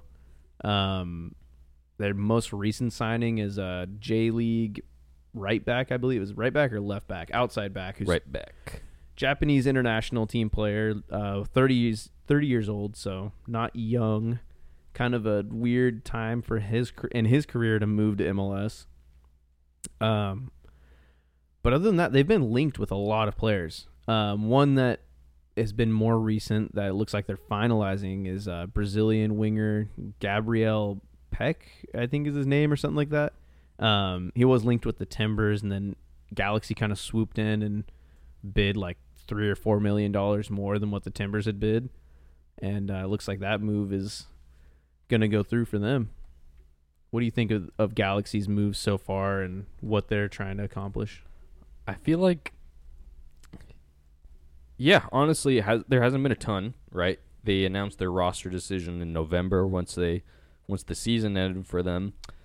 They have John McCarthy on on the books. Jonathan Klinsmann, the goalkeeper, Jürgen Klinsmann's son, got cut. Um, they didn't lose a ton though, honestly. Um, in terms of defenders, Douglas Costa is gone. Chicharito's gone. They'll have two DPs. Um, Michael Barrios is out. Calegari's out. Kevin Leerdam. Not two players who hugely contributed in a positive way. Calegari was injured. Billy Sharp, they declined his option, even though he had a good goal rate. But I think it's a honestly, a lot of fans were disappointed, but I don't hate that they didn't bring him back. Right? They're looking younger It's probably smart. they're rumored with all sorts of South American young wingers for high dollar transfer fees, but they added a good goalkeeper. They added what should be a starting level uh, right back who has chemistry actually with Yoshida, their center back, who's a Japan national center back. So I like it. I think if they can get a if they can really hit on a striker and maybe like a a good like thread out wide on the wing, I think this could be a good shaped roster, especially with the Riqui Puig. Diego Fagundes was a good pickup last off or this mid season, I would say. I would agree. It seems like they're starting to make the right kind of smart moves. They're bring they're getting younger. They're bringing in smarter moves. Um, it looks like this move for this Brazilian winger is going to go through. It's kind of in the final stages. He's kind of a little bit of an unknown like quantity. I mean, he's played 161 games for this team in Brazil, scored 24 goals, so not the best return across 4 years. Those sound like Timbers winger stats if I've ever seen. I was going to say that's like a Yimi Chara or like a Dairon Asprilla if I've ever seen one. But it seems like he's kind of like an electric player that's fun to watch. So who knows? Maybe you know Vanney could get the best out of him, or I don't. We'll see. Man's seat is piping hot. um, I'm just curious, like if they were already scouting him before the Timbers, or if they they just saw his bid, they were like, Hey, watched a highlight reel, and they were like, you should live in LA instead. we got four million dollars more than they do. Oh man, but to me, they're in the stage they need to hit. They're. I, I'm not going to be one of those people who say they're irrelevant now because LAFC's been more successful. But how many years is it going to take for LAFC to be competing in big games, winning trophies, while Galaxy's either fighting to make playoffs at the tail end of the season or they're they're definitely at like a win now point. Not like win trophies now, but like win to remain relevant now. like especially with the big players they have, like I don't blame Chicharito for leaving. I wouldn't want to stay and be part of a project like that. Riqui Puig seems unhappy and seems like he wants to leave at the end of his contract. I don't blame him. Um, and with, uh, I mean, I think they'll always be able to attract big name players just because of their location and the history they have. But it's definitely they're not the most attractive place in MLS anymore. I agree. And I think I think Chicharito leaving was more just I don't think there's any hard feelings honestly. It's kind of more happenstance, I think, of his where he's at in his career and and yeah, I would agree. There's no there's no hard feelings between him and LA Galaxy, but As of right now, Dejan Joveljić is their only forward on the roster. Preston Judd got traded to the Quakes actually. So definitely need a striker, but I want to ask real quick, how do you rate the Chicharito era in MLS, LA Galaxy, whatever you think? Because it's funny when this move was announced in 20 2019 2020 offseason so they signed him ahead of the covid year and it was huge right chicharito was rumored with la galaxy for a long time with the league for a long time honestly he was a mexican player a lot of pull here and it didn't really pan out for him i wouldn't say they didn't they didn't really have much success. He had a couple signing or a couple good years, but other than that, it wasn't great. He was injured last year, but I'll read his stats. First year with the Galaxy, 2020, 12 games, COVID shortened season, two goals. 2021, 17 goals, three assists in 21 games played. Pretty electric numbers. 2022, 32 goal 32 games 18 goals 2 assists. Solid. This year 2023 he had a season ending injury but one goal one assist in 9 games. So two not great years and then two really solid years. But yeah looking back a lot of people were saying i believe andrew Wiebe said he's the biggest signing in mls history other than david beckham this is a direct quote from Andrew Wiebe, at the at the time when he was signed, 2020. Yep. at that point, who would you say was a bigger signing? So Because I get where he's coming from. I think it had the potential to be, but it definitely It was definitely flopped um, in that aspect. But also, when you look at 2020 to 2023, MLS like hit like hyperdrive in terms of like growing as a league. Um, on this list. Uh, you want me to read you the top 10? yeah, So he had Giovinco number 10, Carlos Valderrama number 9, number 8 Didier Drogba. dude, why are you chuckling at Valderrama? That guy's a legend. No, I was I was laughing at Drogba actually Oh. because he played like Yeah, Drogba's. what Not a huge 13 signing. months. Seven. I can never pronounce his first name, but Blanco, the Mexican player, Cauth. No, Guatemala, Guatemaltec, Guatemaltec Blanco, or uh, yeah, Yep. Six, Wayne Rooney. Five, Kaká. Four, Thierry Henry. Three, Zlatan Ibrahimovic. Two, Chicharito. One, David Beckham. It depends for me what lens you're looking at it through. When you look I at agree. it through the lens of like impact on the field and trophies won, definitely not the case for Chicharito. But when you look at it through the lens of eyes on the league and attendance in the stadium, I'd say it was he's probably pretty spot on there. Especially in LA with the Mexican population they have there. Chicharito is I arguably probably the greatest Mexican player of all time, up there in the top 5 at least Hugo Sanchez. he's Chicharito's up there, and um, especially for like this most recent era of people who like watched the Mexican national team and and kind of followed the players. He's like an idol for a lot of people who went to Europe, was successful. Um, I think a lot of people kind of discredit what he did with his career. I mean, went to Real Madrid, Solid went to. Manchester United. Um, the tail end is kind of where everybody looks at it, like the Leverkusen, the West Ham, Sevilla, where still put up good numbers.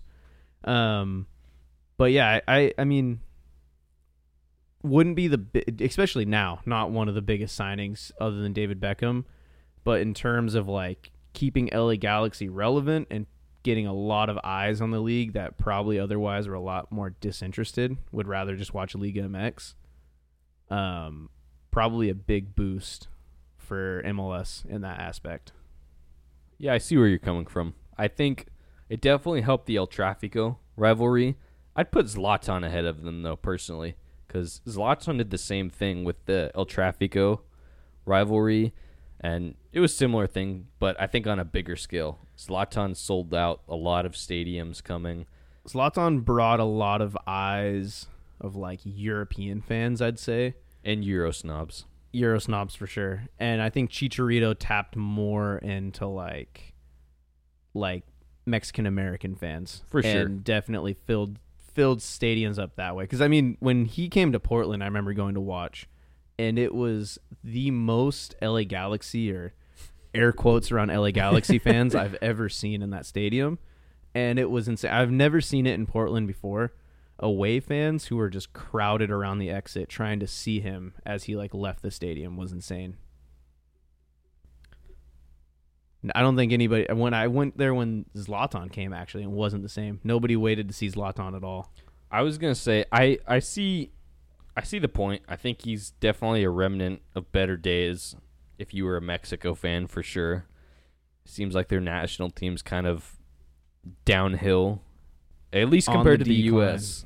in terms of like being the Concacaf giant. They're definitely in a dark phase, and to me, I relate them not even career path, but like in that era of the Mexico national team for me, I'm really nostalgic of the Landon Donovan, Clint Dempsey, Tim Howard, Michael Bradley days. Even though this current national team is probably a better like for like, player for player, Yeah. but that era was just you know growing up as a fan watching those players. Those are your heroes, and I'm sure a lot of Mexico fans feel the same way about him.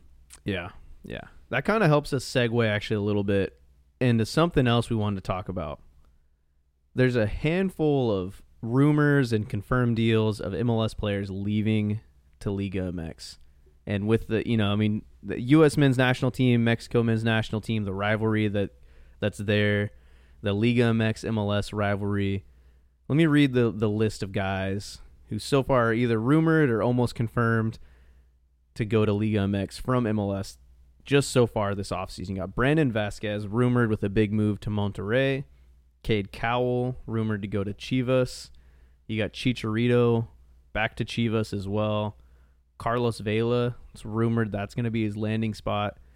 And then probably the biggest one, you got Frank the Tank Boli going to Atletico San Luis. I forgot about that one. Well done.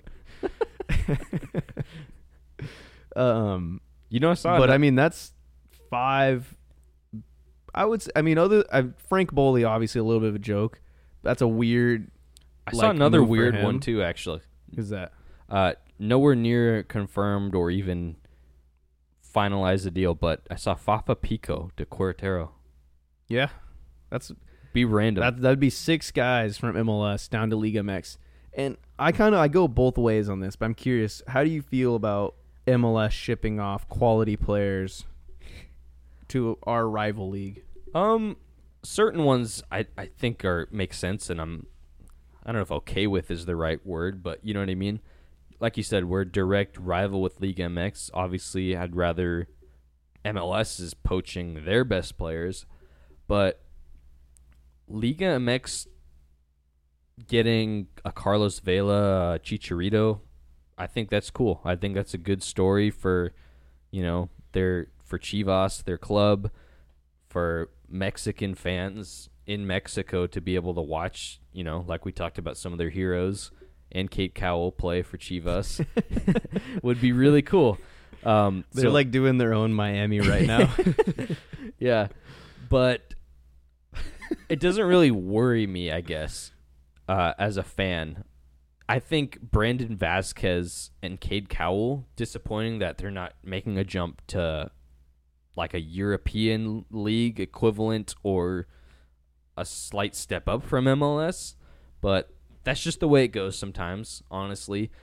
I think MLS is a more attractive market for a certain type of player, whether that's the more traditional MLS like like an Henri or a Rooney or a Kaká, the aging star player, and I think MLS is starting to become more of a an attractive league for these younger South American players, whereas Liga MX, I think the tides are turning a little bit. The top four, five, six teams in Liga MX will have that pull more. Club America, Chivas, you know, those ones. And I can't think of any other ones off the top of my head for some reason. Tigres, Pumas. But I don't know. I, I don't think it's a problem. Yeah, I'd, I would say if we were looking at it through the lens of just Brandon Vazquez and Cade Cowell, and you people, you know, a lot of people are framing it as like a, like oh, we're losing some of our best like upcoming talent to Liga MX. Then it seems like an issue, but like you said, the Chicharito, Carlos Vela, um, Frank Boli, those are all just great storylines. I think with Vazquez, like he, He already played in Liga MX as well. I mean, he, he, he didn't have he's had one for really good season in MLS. That's it. and what I from what I've heard, he helps. I don't know exactly the roster rules around Liga MX, but he fills actually one of their homegrown slots. Um, so that I mean, it makes sense on that side of it for Monterrey to pick him up. Um, I don't know. I mean, one thing I do kind of like about this is I I really like seeing more business between the two leagues because I would like to see MLS dip into that market a little bit more. Start bringing up strikers, kind of like how we did for like a uh, like a Brian Fernandez when we got him, or a Felipe Diaz. Mora, Ruidíaz. Like some great MLS players have come from Liga MX, and I would I think when you strengthen those relationships between the two leagues, um, you can find players moving a little bit more freely, and then you help players actually find landing spots that might fit them a little bit better. Like a Ruidíaz, like he moved. I don't. I mean, I don't know his stats off the top of my head of how he played in Liga MX, but um, think about some of these guys, like a Romell Quioto, who's like kind of struggling, hasn't found a landing spot in MLS, and with those strengthened relationships, maybe he'll go to Liga MX and find a team that he can go light it up for and be, you know, a stud player. The next Camilo in Liga MX.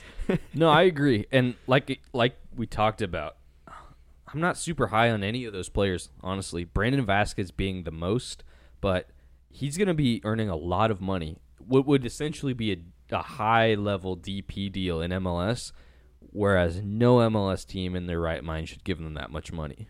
Brandon Vazquez. Frank Boli, he was all right. More of a shoe in, you know, bridge a gap between a couple weird years striker for Portland. Yeah. Wasn't really convincing. So for me, it'd be more concerning if we were losing Thiago Almada, Hany Mukhtar, Miles Robinson, you know, Julian Gress, like players like that, high level MLS Yeah. players. But I agree. I agree. Well, that kind of wraps up our off-season talks. We did have a. We wanted to. it's about a month's worth of news. I was gonna and- say wrapped up into about an hour and forty-five minutes or so. Um, we got a couple games we wanted to dive into for old times' sake. it's been a while been since we've done a, a good MLS game between the two of us. between the two of us. And I have a new one that I want to introduce to you, Jacob, and it's called Clicks. And I, I've kind of discussed this to you um, before the podcast. Essentially, the game is one of us comes up with a category, um, and the other person has unlimited guesses. So, for example, let's say if I were. we were to do this, we're to do this in the context of just MLS. But say if I were to come up with a category of like things that are red, I wouldn't tell Jacob, and you would start guessing. And say if he were to guess like a tomato, I'd say yes, and then that's one of his locked in three clues. And if he says a banana, I'd say no, so on and so forth until he guesses three things that are red. Then after he guesses three, he has to try and figure out what the category is without me telling him. We're gonna try and do it in the context of MLS don't know how well it's going to work. I tried to make it easy for this first round. I tried to pick things that aren't too difficult, like categories that aren't too difficult and too niche quite yet. But I want to see how this works out. it can't be worse than that one game we did. that that our friend Ryan suggested. I wasn't gonna say a name, but yeah. I think I called him out on that episode actually. that one that was brutal. I don't even remember what that one was, but that one was hilarious. All right, I'll go first. I'll go first. So I have a category in mind. Go ahead. Start your guessing. I'll let you know if it's if it's in the category. No. Pizza Hut Park, former FC Dallas Stadium. No. Fang, the Philadelphia Union mascot. No. Timber Joey. Nope. Diego Valeri. Yes. Landon Donovan. Yes. Okay, I'm- That's two. You got one more. If you get locked in, then you got to guess what the uh, category is. David Villa. Yes. Think I'm on to you. All right. What is the cat? What do you think the category is? MLS MVPs. That is incorrect. Yeah, that's a good guess though. That actually is three things they have in common. You want to have one more guess at it? I'll let you go. MLS Best 11. Incorrect. It is retired MLS players. Dang. I went a little broad there, trying to did. make it easy, but that's That's a that was a quick round. but I think it's because it was such a broad category. All right. that was a solid one though. All right. My turn. You I- got a category? I should have went broad first and then tried to narrow it down. Actually, I'm I'm developing a strategy here. All right, All right. I got your category. I'm gonna have to fact check some of these possibly. So That's okay. That's what I was prepared to do as well. Okay. All right. Messi. No. Uh, Dick's Sporting Goods Park. Ah, see, this is weird. No. Um, Colorado Rapids. No. Uh, Timber Joey. No. Um, Facundo Farias. No. Uh, Darren Mattocks. no. Um, what are these guesses? I don't know. I have no strategy right now. This is the first time I've ever done this. Until you get one, it's hard to. It is kind of hard. Yeah, you kind of got to throw everything at the wall. It's kind of like 20 questions almost. Yeah. Um, Landon Donovan. Yes. Okay, so Landon Donovan's one of them. Robbie Keane. Gonna have to check this. Okay. This is uh this is where it gets tricky. After you get that first one is when you can develop a little bit of a strategy.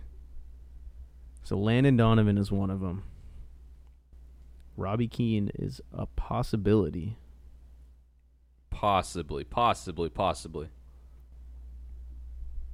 Yes. So Landon Donovan and Robbie Keane. Josef Martinez Yes. is the Those are your three category guesses. MLS Golden Boot winners. No. Great guess ah, dang it. I'll give you two more guesses. MLS Cup MVPs. No, another another good guess. Is it just league? No, I don't know if Robbie Keane won it, just league MVP of the season. I know Donovan has, and I know Josef Martinez did their title winning season. Oh, Is it players who have scored more than no? That'd be so niche right away though. Um, I'm gonna go with just league MVPs. It's not. They actually did all win MVP, but that Dang. wasn't it. Um, it was MLS All Stars. Ah, dang it! Yeah, we we made the same mistake actually. I was A I was little about to too- guess is it like players who've scored more than 20 goals in a season or something, but dang. All right, we'll go we'll go a couple more rounds. I've got my category ready to go. Ready? Yep. Messi. No. Chad Marshall. Yes. Really? yeah, that, you're really quick at getting these, dude. What the heck? that was the most random, unplanned guess I could think of. Landon Donovan. no.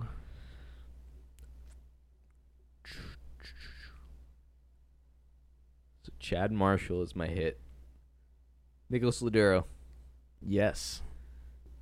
Raul Ruidíaz.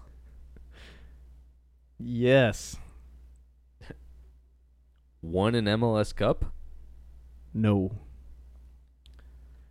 I will give you a, a slight hint. It's not going to be as obvious as you think. I'm assuming you. It's unfortunate your three hits all came from the I same team. Say, I'm assuming you're implying that it's not a Sounders. That they're not all Sounders players. I'll give you two more guesses. Respect. Oh man, that's tricky.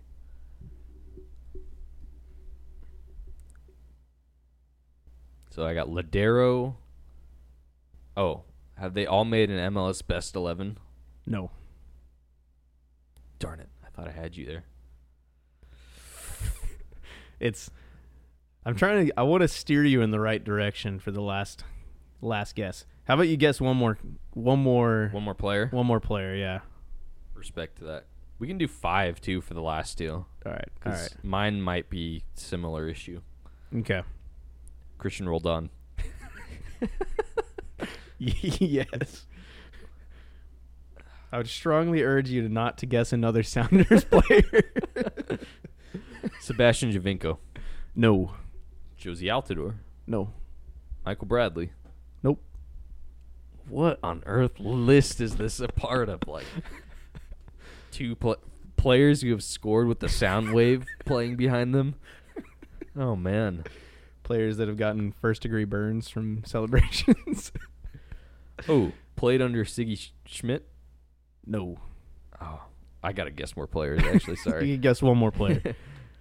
Ah, I don't know why. I'm just all thinking. Well, I know why, but I'm just all thinking Sounders.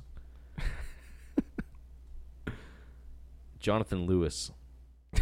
I'm gonna have to fact check that one. What on earth could possibly be fact checked? Oh man. I I don't know. I don't know. I gotta check real quick.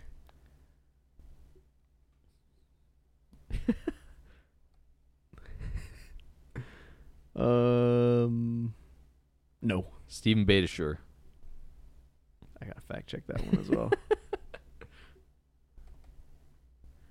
It always piques my curiosity. I don't know if it did with you, but like when I say Chad Marshall and you instantly say yes, but then when I say like Beitashour and you have to check. well, it's mostly like kind of similar to how you check for uh My previous one. yes. Beitashour is a yes. Good thing I checked because right off the top I would have said no. Very strange.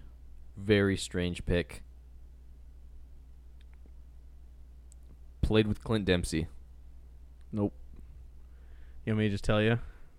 Are Give you me one more hint. one more hint? You want another player? Or? I'll go another player. Because I'm determined to get this. Diego Fagundes. I don't believe so. I don't think so.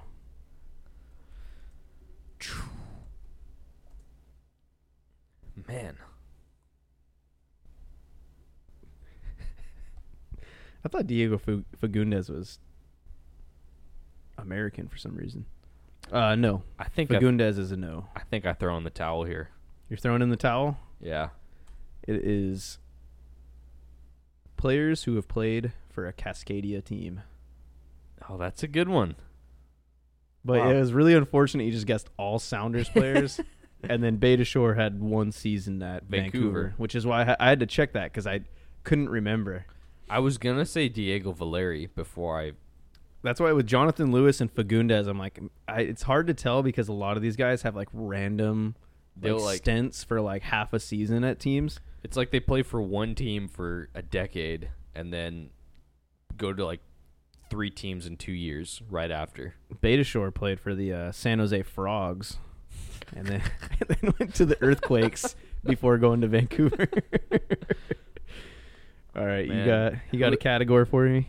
We, we got to do like a Patreon and give away a San Jose Frogs jersey to our biggest giver. It's just gonna be like my mom or something. I I literally searched San Jose Frogs and there's nothing that comes up. Jersey. oh, really? I was gonna say yeah. I just see the crest. I don't see the jersey either. That might have to be our new uh, pro club's name, the San Jose Frogs. San Jose Toads. All right, I got I got a category for you. Messi. No, Dang it. Um, Kamal Miller. no.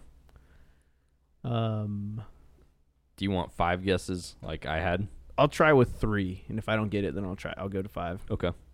Um, Ozzie Alonso.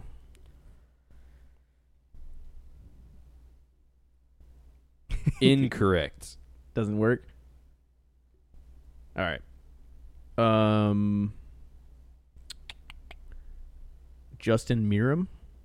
Incorrect. Dang it. Uh, Josef Martinez. Yes. Got Josef Martinez. Okay. Um, Landon Donovan. Correct. Okay, so we got Josef and Landon. Oh man. Um Thierry Henry. I'm throwing it back with that one. You got to check. Love love the ambition, but no. Dang it. Hmm. So you've got Donovan and Josef Martinez. Josef Martinez. Uh It's not Adam Larsen Kwarasey. Respect for saying Larsen, knowing that. Uh, no, Dang it.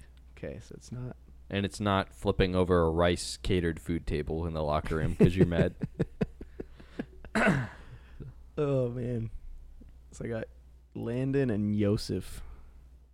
Um Giovinco? Yes. So you got Sebastian Giovinco, Landon Donovan, and Josef Martinez are your three. So you can guess the category now. That's tough. Excuse me, the click. the click.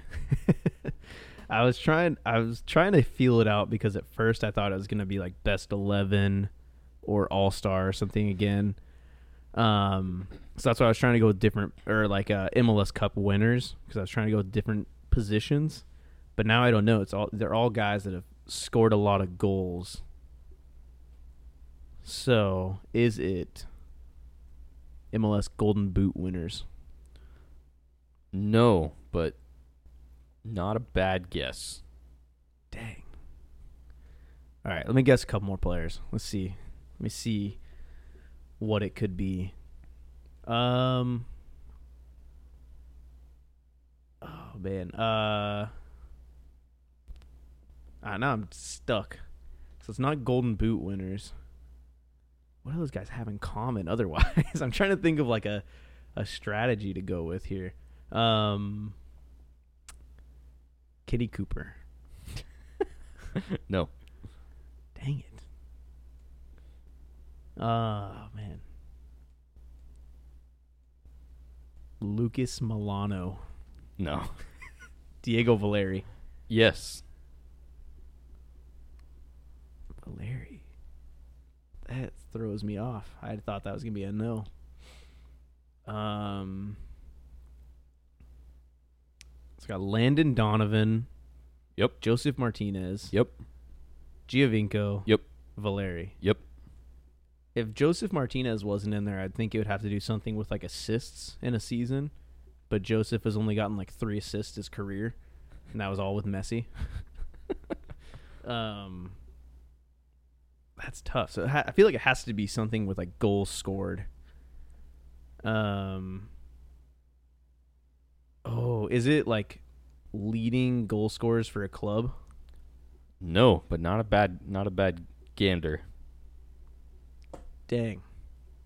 All right, I gotta guess Because I one. think that would be think- correct for each player, but maybe I think so. The only one I'm not sure about would be Jo- Altidore might would have more than Giovinco. Yeah. but- Man. This One is- more player for you if you'd like. You got four right now. You got Valeri, Martinez, Giovinco, and Donovan. Man, I'm Jozy Altidore. No. Not Jozy Altidore. Oh man. Um I don't know, man. Would you like a hint? I may need a hint. You've gone all attacking players. This list is not confined to that. Oh man. Okay. Jorge Villafana, No. Michael Harrington. No. It'd be quite the the discrepancy in that list between greatness and MLS. Um Diego Chara? No. Wow. Um Ike Opara. No. Really? What the heck? Dude, I'm I'm stumped. Darlington Nagbe? No. Not Nagbe. So I feel it can't have anything to do with trophies then. Unless it's like individual accolades. Like whoever won the most trophies minus MLS cups. yeah. Um I don't know. I can't I might have to throw in the towel. Oh, wait, let me guess. Um Matt Miazga.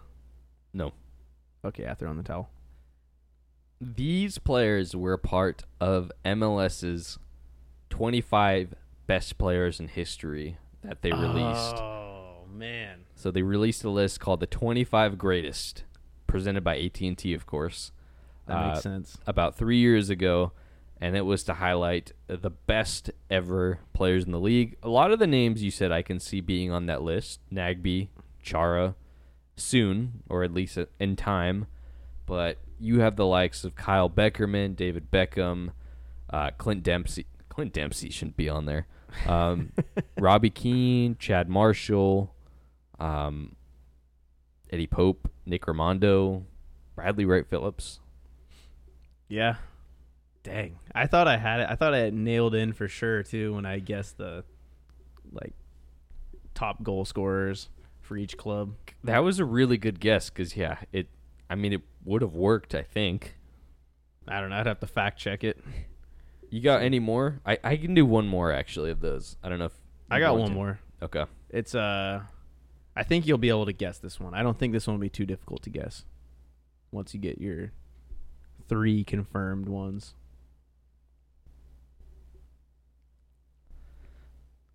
You ready? I'm ready. Okay. How about Freddie Adu? No. Um, I thought for sure you're gonna hit me with Messi again. uh, Alvaro Barreal, no. Messi, No. Clint Dempsey, No. Landon Donovan. Nope. Chris Armas. no. Caleb Porter. Nope. Gillette Stadium. No. Rapid Man. no. Brian Schmetzer. Nope. Mark Penso. Chris Penso, sorry. Chris Penso, the referee. No. Uh, Taylor Twellman. Nope. Matt Doyle. no. Kalen Kyle. No. Chad Marshall. No. Brian Fernandez. I like how you said Chad Marshall. Like it's like that's the dr- the bomb that you drop whenever you can't get, get the answer. it's worked, apparently. uh, no to Brian Fernandez. Dario Zuparic. Nope. Jozy Altidore. No. Man, this guy. Raheem Edwards. No. Wait. Let me check. I'm almost positive. No. Raheem Edwards is the wild card. Okay. I'm almost positive. that dude is a uh, journeyman. No. Kei Kamara. Nope. Preston Judd. No. Jack McBean. No. Alan Gordon. No. Stephen Lenhart. Nope. Eddie Pope. No. Nick Rimando. No. Tim Melia. Nope. Oh, man. John Kempin. No. Tally Hall. No. This is MLS heritage here, man. Ray Gaddis. No. Pat Noonan. No. What on earth have you picked here? Joseph Martinez. No. Jeez. Michael Bradley.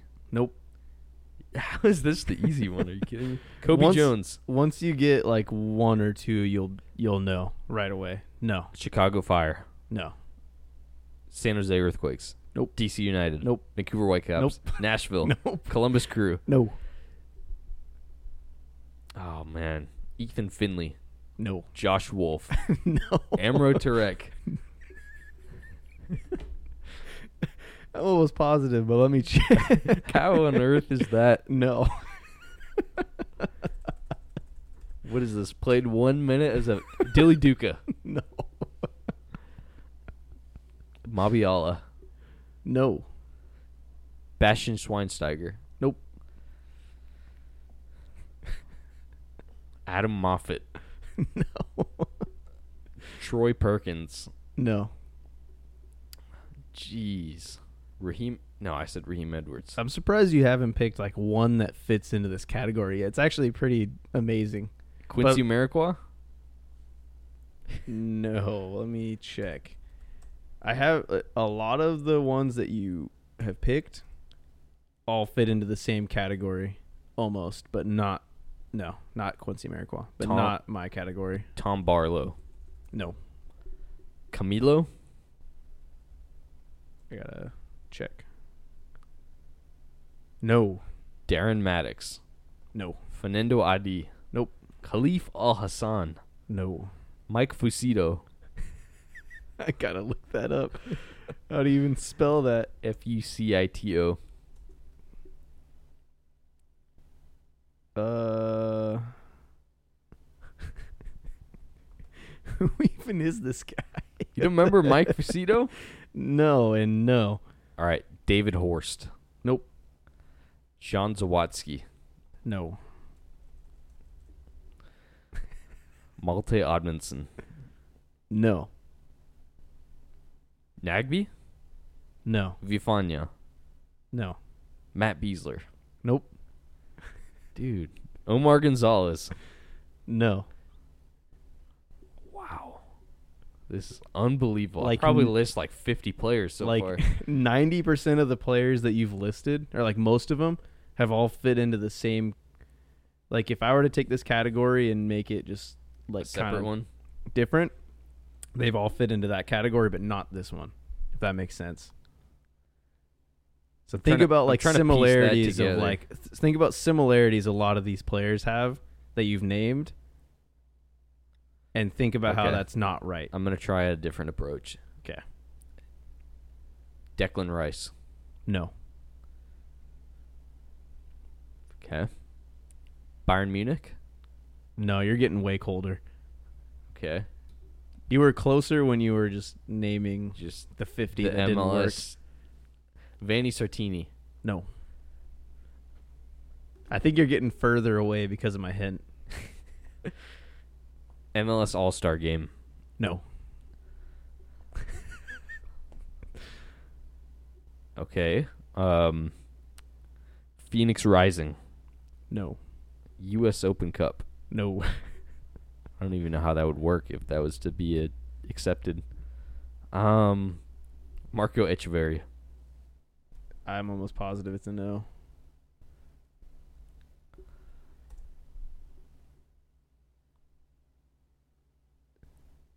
Closer, but no. Kalen Carr. No. I will say your two closest guesses that are still no's has been Marco Etcheverry and Camilo. What the heck? Maybe it's switch nationalities or something. Oh man, Cade Cowell. No. I don't even think he did that actually.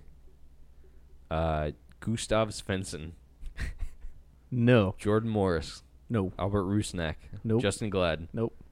Chicho Arango. Let me check. oh man. All right, I'm gonna need a hint here. I think. Oh, Chicho Arango Yes. fits. That's a yes. Yes. That is a yes. Diego Luna. No. I thought it was gonna be like neck tattoos or something. No, I wouldn't go that niche on you. Um, what is this like? Scored in the Rocky Mountain Cup or something? it's not. You're gonna be so mad once you find out what this is, because it's not that niche at all. Played in MLS? No, no, like all- everybody you named was played in MLS. I don't know. I don't know what I'm missing here. I better not look like a. I better not look like a fool on this podcast. Brenner, No, Lucio Acosta, no. Dom Badji, I think no. Let me check. No, Drew Moor, no, Clint Irwin, no. um, Carlos Vela. No. Wow. Denis Bouanga, No. Ilie Sanchez. No.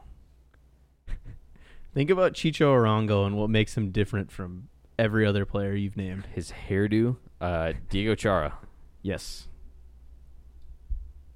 Yimi Chara, Yes. Colombian national team players. Colombian MLS players. Wow, that was extremely difficult. you know what's funny is I skipped that one because that was going to be my first one, and I was like, "That's way too easy. He's going to get that super quick." Okay, I've got one for you. It's a bit harder. That's Well, crazy. I- I, I don't thought know. I thought you were going to get that so quick. I didn't realize. I don't know how I didn't say single one. Well, I noticed like a good stretch of those guys you named are just you named like ninety Americans in a row. It's like Dilly Duka, Tally Hall, Michael Bradley, I was- Chad Marshall. you sent down like the rabbit hole of like old retired like American MLS players. When I think MLS, those are the names that come to my brain. so, I was just like, like a 27 year old MLS lifer, American. I thought you were gonna piece it together because like occasionally you named one that I knew wasn't American, and I'd have to be like, wait a second, let me check, just to make sure. Well done. Well done. I didn't think that would be. You got it though. That the one that was the hardest was the one that you you got. It's almost it almost makes it easier actually when you struggle. Like I guess when you have a lot of no's, it makes it easier to figure out what it, the it category ruled is. out a lot. Yeah. All right. Last one for me. All right. Messi. No. Well, actually, I'm 99% sure. Hmm. No. Okay. Sergio Busquets. No. Uh. Diego Chara. Nope. Chad Marshall. Nope. Justin Meram. No. Jefferson Savarino. Nope. Diego Valeri. Oh man, that's kind of dicey. No. Uh, okay. Um.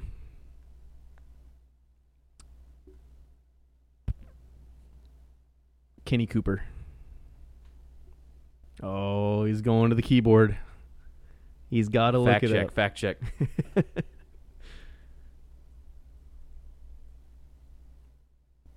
you know what? Does Kenny Cooper, It's tough to like Fit. look for. For whatever this category is or click, No, it's just like to search up a whole entire player's name. No, okay, no on Kenny Cooper. that was an easy one. Actually, sorry. um. Ike Opara, No, Footy Danzo, no, Michael Harrington, no, Jorge Villafana, No. Eric Miller, no.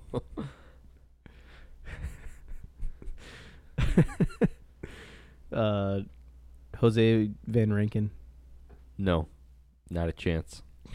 Is it, was it even? I don't even remember his first name. Just remember Van Rankin, Jay Van Rankin. Jose Carlos Van Raken. That's right. Um, Ivisic.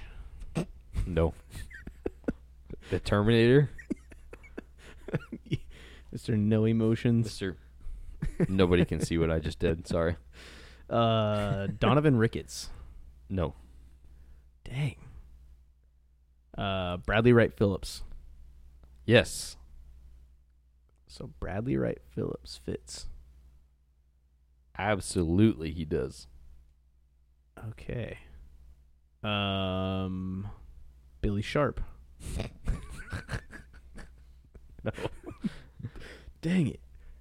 like, oh, that's the leap you took. The guy who played s- two year, three years after him. Oh man. Uh, Ola Kamara. No. You sure about that? Going to the keyboard. 100% sure. Okay. Um, I'm just seeing where he is now, actually. I'm kind of Um, curious. Insigne.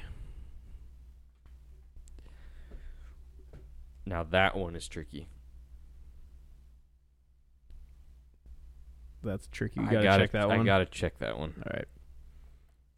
That's tricky. I'm trying to figure I'm out. pretty sure no. Yeah, no. He's not. Oh man. So Bradley Wright Phillips. Sebastian Blanco. No. Okay. Mm, I just Lo- looked. Oh, Lorenzo Insigne apparently is has been knighted in Italy. Good for him. Um, Lodeiro. No. Dang. What the heck? Um. How about Diego Gutierrez? No. If whatever this list is, Lodeiro doesn't fit. I don't know how Diego Gutierrez would. Nobody even knows who that is, probably. I was trying to think like players without national team caps. Because Okay. every other person I'd said had national team caps. Eric Miller. Oh, that's right. I forgot I said that. and Michael Harrington, actually. He may have had a call up. I don't know. Um, this is tough. Leo Campana, No. Christian Benteke.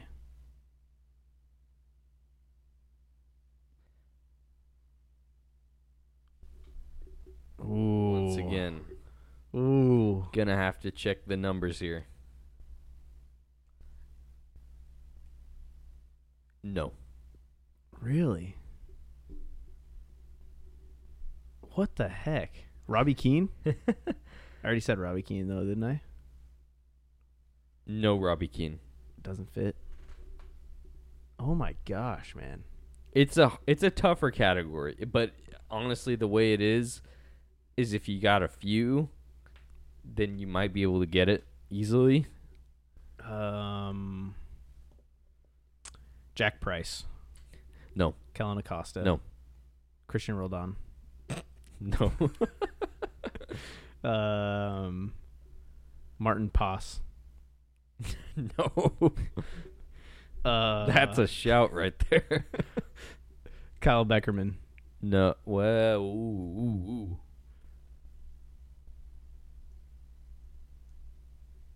Kyle Beckerman is a he is a case. He's a case and a half. This is a bit of a tricky one, like I said. Oh my gosh.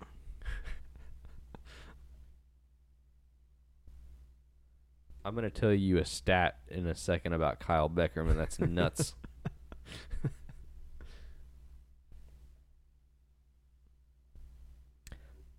no. Really? Oh my gosh. When I tell you the category after, it's gonna make sense why it took so long for that one. Um.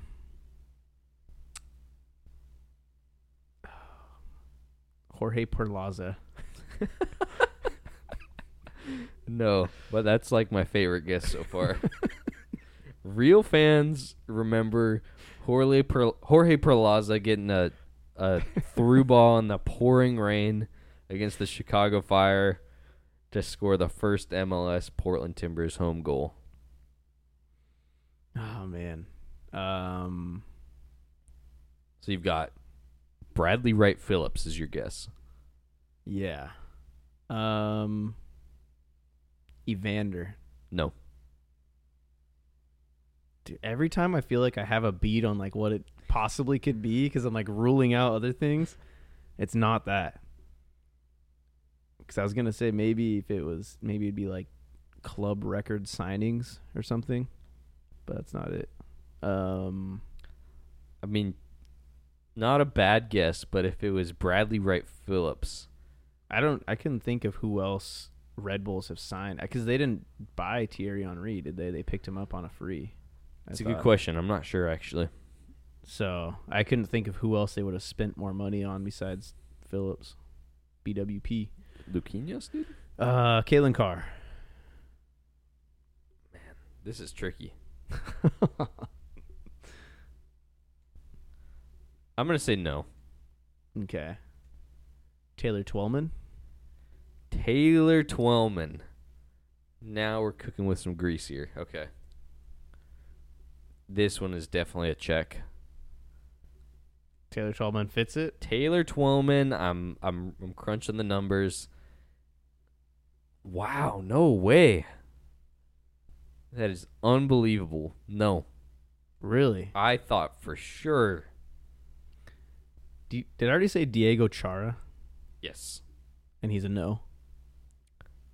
Or he's a yes. Oh, no, he Okay, my stats page was wrong. I had to go to a different one.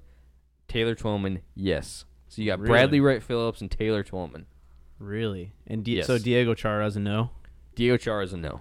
What the heck, dude? Sorry, I gave you some false information. Um, VAR check is clear. Taylor Twellman. What the heck, dude? This is crazy. Um, It's a bit of a stinker of a quiz. I, I won't lie to you. This was this was a tricky one. this is tough. Um, Ruidíaz. Yes. Yes. So you've got Bradley Wright Phillips, Raul Ruidíaz, and Taylor Twellman. and Taylor Twellman. They're all prolific goal scorers for one club. I Is mean, that- they may have played somewhere else, but I, I'm trying to think of what it would be that would be so niche. Because It's a specific category. really, um, I mean, they've. Oh man, I don't think they're all. I don't think they've all been Golden Boot winners. I don't know if Ruidíaz has. I don't think so. Incorrect. Dang it. Ruidíaz. They've all scored in MLS Cup. No. Oh, because Wright Phillips was never in MLS Cup. That's a really good guess though. Dang it. This is tough. a really good guess. Um, are they This is MLS ball knowledge right here. are they all like this. leading goal scorers for their clubs? No. I mean, possibly in real life, but no, that wasn't the answer. I was gonna s- Taylor Twellman's probably been passed up at the Revs by now. Bobby Wood. After next year, he scores He scores 300 goals. 10 goals a game. What do these guys have in common? They're all shorter than six foot. I don't know. no, that's like half the guys I just. Can I give you the year each one of these things happened that oh man! fit the category? All right, hit me with it. Taylor Twellman, 2005. Um, BWP, Bradley Wright Phillips, 2014. Raul Ruidíaz, 2022. Hmm. So it's a specific event, not uh, overall career achievement, if that helps. Okay.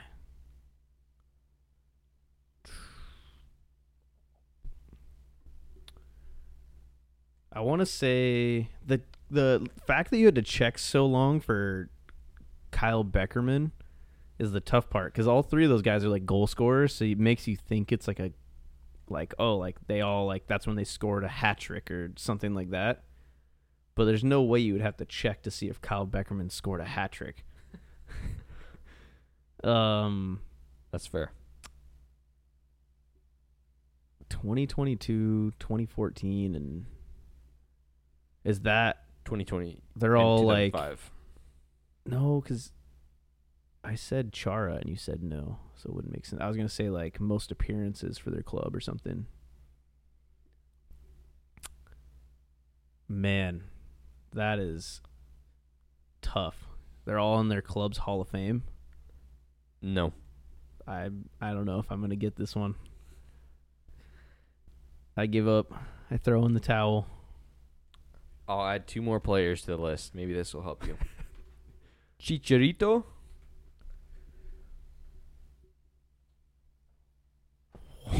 and Harry Kane.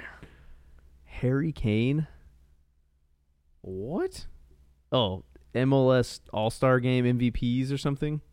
Scored a goal in an MLS All Star match. What the heck, I don't know why my brain was there, but it was. man? You were That actually there for the BWP one. I know because you went I to was. That, was a Portland nuts All Star game. That was a nuts goal. It was, and I watched the. I was there for that one, and then I also watched Harry Kane score against the All Stars in at That Dick's Sporting Good Park. Pretty early on in Harry Kane's career. That was after he had like one good season. Yeah. Another category I was gonna do was. This one would have been even more hard. I feel like, but I was gonna do MLS players who have played for and against the MLS All Star team. Oh, that would have been tough. that would have been That would have been a tough. rough one, but that's fun. It's like it's hard when you get like a couple and you're trying to like trying so hard to piece together what it is. totally.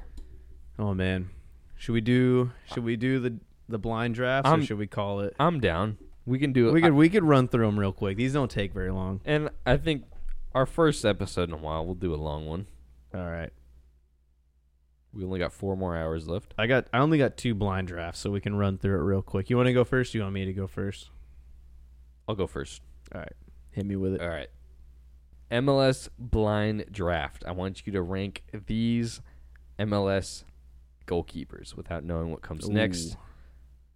Tim Howard. Are we basing it just off MLS play? Yes. Four. Oh. David Ousted. Five. Stefan Frei. I hate him. Two. Andre Blake. Oh man, now that's tough. Do I bank on you having a better keeper than Stefan Frei for the last one? Because I don't know if I. I think he's a better keeper than Stefan Frei, but Stefan Frei is one more than Andre Blake. But if I'm just ranking it purely for myself, I would I think I'll put Andre Blake number one. He's had an insane career. He's been really good. Which leaves you with Nick Rimando at number oh, three. Oh, man. So your list is number five, David Ousted. Dang. Number four, Tim Howard. Number three, Nick Rimando. Number two, Stefan Frei. Stefan Frei. Number one, Andre Blake. I think I would have been it would have been a good list had I flipped Andre Blake and Nick Rimando. That would have been probably the correct list, honestly. I'd put, I'd go, yeah, I, I'd put Rimando one, Blake two, Frei three. Yeah. Frei's won a lot more, but I think, Blake's the better keeper. yeah. Yeah. I would agree. All right. Rank these people based on who you would most want to build IKEA furniture with. you got to go to IKEA with this person, I do the not- whole I be- shopping I trip, better not see Brian Schmetzer on this and list. then you have to build it with them. Gio Savarese. Honestly, he seems like a really fun guy. I'm gonna go number two. Number two. All right. Phil Neville. oh man, Phil Neville. I'll go four. Four. Fizzer. Peter Vermes. He's just gonna yell at you the whole time. Dude, he would just be. You know the funny thing is, I remember I was listening to an MLS podcast, and I want to say it was maybe Andrew Wiebe or somebody was saying Peter Vermes in person is actually a really funny, like down to earth, like nice guy, but his his like face on like a game day and everything, Looks terrifying. every clip and every picture, he just has that scowl on his face. he looks like the last person you want to see when you just were speeding through like a construction zone or something. You know, looks I'll- like a mean cop just walking up to your Yeah, window. does. I'll put him at three only because here's my logic. Peter Vermes is gonna yell at you, but he's gonna make sure you get in and out of there. He doesn't want to waste any time. He thinks it's too new age. He doesn't want to go and eat meatballs at the food court. He just wants to build this thing, and you know he'll build it right. So I'll put him at three. Brian Schmetzer. Five. There's no way. There's no way. Why would? I, that's why I left it open because I was gonna put Peter Vermes at five. We've already alluded to this, but why, why would I want Brian Schmetzer there to just, like you said, like three months ago, say my name wrong, just complain that oh, I'm not being favored by the IKEA employees because I don't get handed my shelf for free. And you know he'd pick something stupid like a paper chandelier and then complain the paper's too sensitive on his fingertips. and then try and return it after a year after when Re- it breaks. Return it when it breaks with no receipt. Demand that Oh, they man. reimburse him. No way. Five. so that leaves your number one spot for Vanni Sartini. Oh no! yeah, I definitely restructure that list. So that means going to IKEA. Here's Jacob's list of MLS coaches he would like to spend time with. In this order, it is Vanni Sartini, Gio Savarese, PV, Peter Vermes, Phil Neville, and then Brian Schmetzer. You're just gonna go hang out with old Vanni Sartini. I hope- Imagine going to IKEA with that guy. you know he'd be like he'd demand that we go to the food court he'd he'd want a tray full of meatballs and he'd be like he'd like he wouldn't even say anything to the the oh, people working behind the counter you know he'd just like point and be like and just make like noises towards Muppet. yeah and Oh, you know when they like don't understand him he'd be like huh I don't, I don't want to Oh, go to man. IKEA with him. That's a good one. That's a good list, man. I'm gonna hold you to that. He's just gonna demand we listen to Rockstar by Nickelback the whole way there and back. Oh man. All right. What do you got? What you got? Another one for me or no? That was a I do. I, I want to change my phrasing of this. I'm gonna keep the player the the people the same. Jeez, I don't know if I can beat that one though. IKEA furniture and having to build them with. That's terrible. That's a really terrible. Okay. All right. You are stuck in a foreign prison cell. I don't care which country you can pick. Nobody else speaks wh- whatever language it is they speak, you don't speak it. I don't know if you want to go we won't go Russian. We'll go like you're stuck in a Vietnamese. you're stuck in a prison cell in Vietnam. All there is is just one of those flat benches. Like you have a joint toilet in there. Who would you rather be stuck with? Oh man. I swear you, you're All right. definitely gonna have freaking Brian Schmetzer and Vanni Sartini on I- this I, list. I won't use anybody you've, you've put on here already. Steven Lenhart. Oh man. I he was really annoying on the field, but from what I've heard, a lot of people liked him off the field because he was like a pretty genuinely nice guy. I'm gonna go three. He did annoy me incredibly when he played in the MLS, though. Okay, I respect. Jeremy Ebobisse. I love Jabo on the field. I don't know. I don't really know. I don't know. That's tough. He's younger, so he's at least around my age somewhat. So I feel like I could relate to him a bit more. I feel like you probably have worse people. I'm gonna go two for Jabo. Christian Roldan. Five. Reasoning? Don't like him. He's just so annoying, dude. I I mean, I like that he em- embraces the rivalry with the Timbers, but he's so annoying. Like when he's just like screaming in people's face Yeah, at dude, the he just- ref. He's just see gonna his like neck like it turns into like a he's, he's got a pretty pointed like chin and then when he screams it just turns into like a block he like, just his neck complains flares out. so much on the field. So it's gonna be like all fine until like one time like I do something wrong. He's just gonna complain and complain, like scream in my face. You know the funny thing too is his brother is like similar vibes. I'm getting not nearly as bad, not nearly as bad. But I remember the the Timbers game we went to actually in, in Portland when Portland beat Seattle four one and Asprilla scored a bicycle kick. That clip of Alex Roldan like flying on the ground, pretending like he got kicked in the face, and then just like getting up and like yelling. I don't know what it is with Seattle and their players just being completely unhinged. You got Roman Torres on steroids, Christian Roldan and Stefan Frei screaming at refs. Yeah, at least uh, they aren't threatening that they'll wake up in a river. or float, not even wake up, just be floating in the river. Oh man.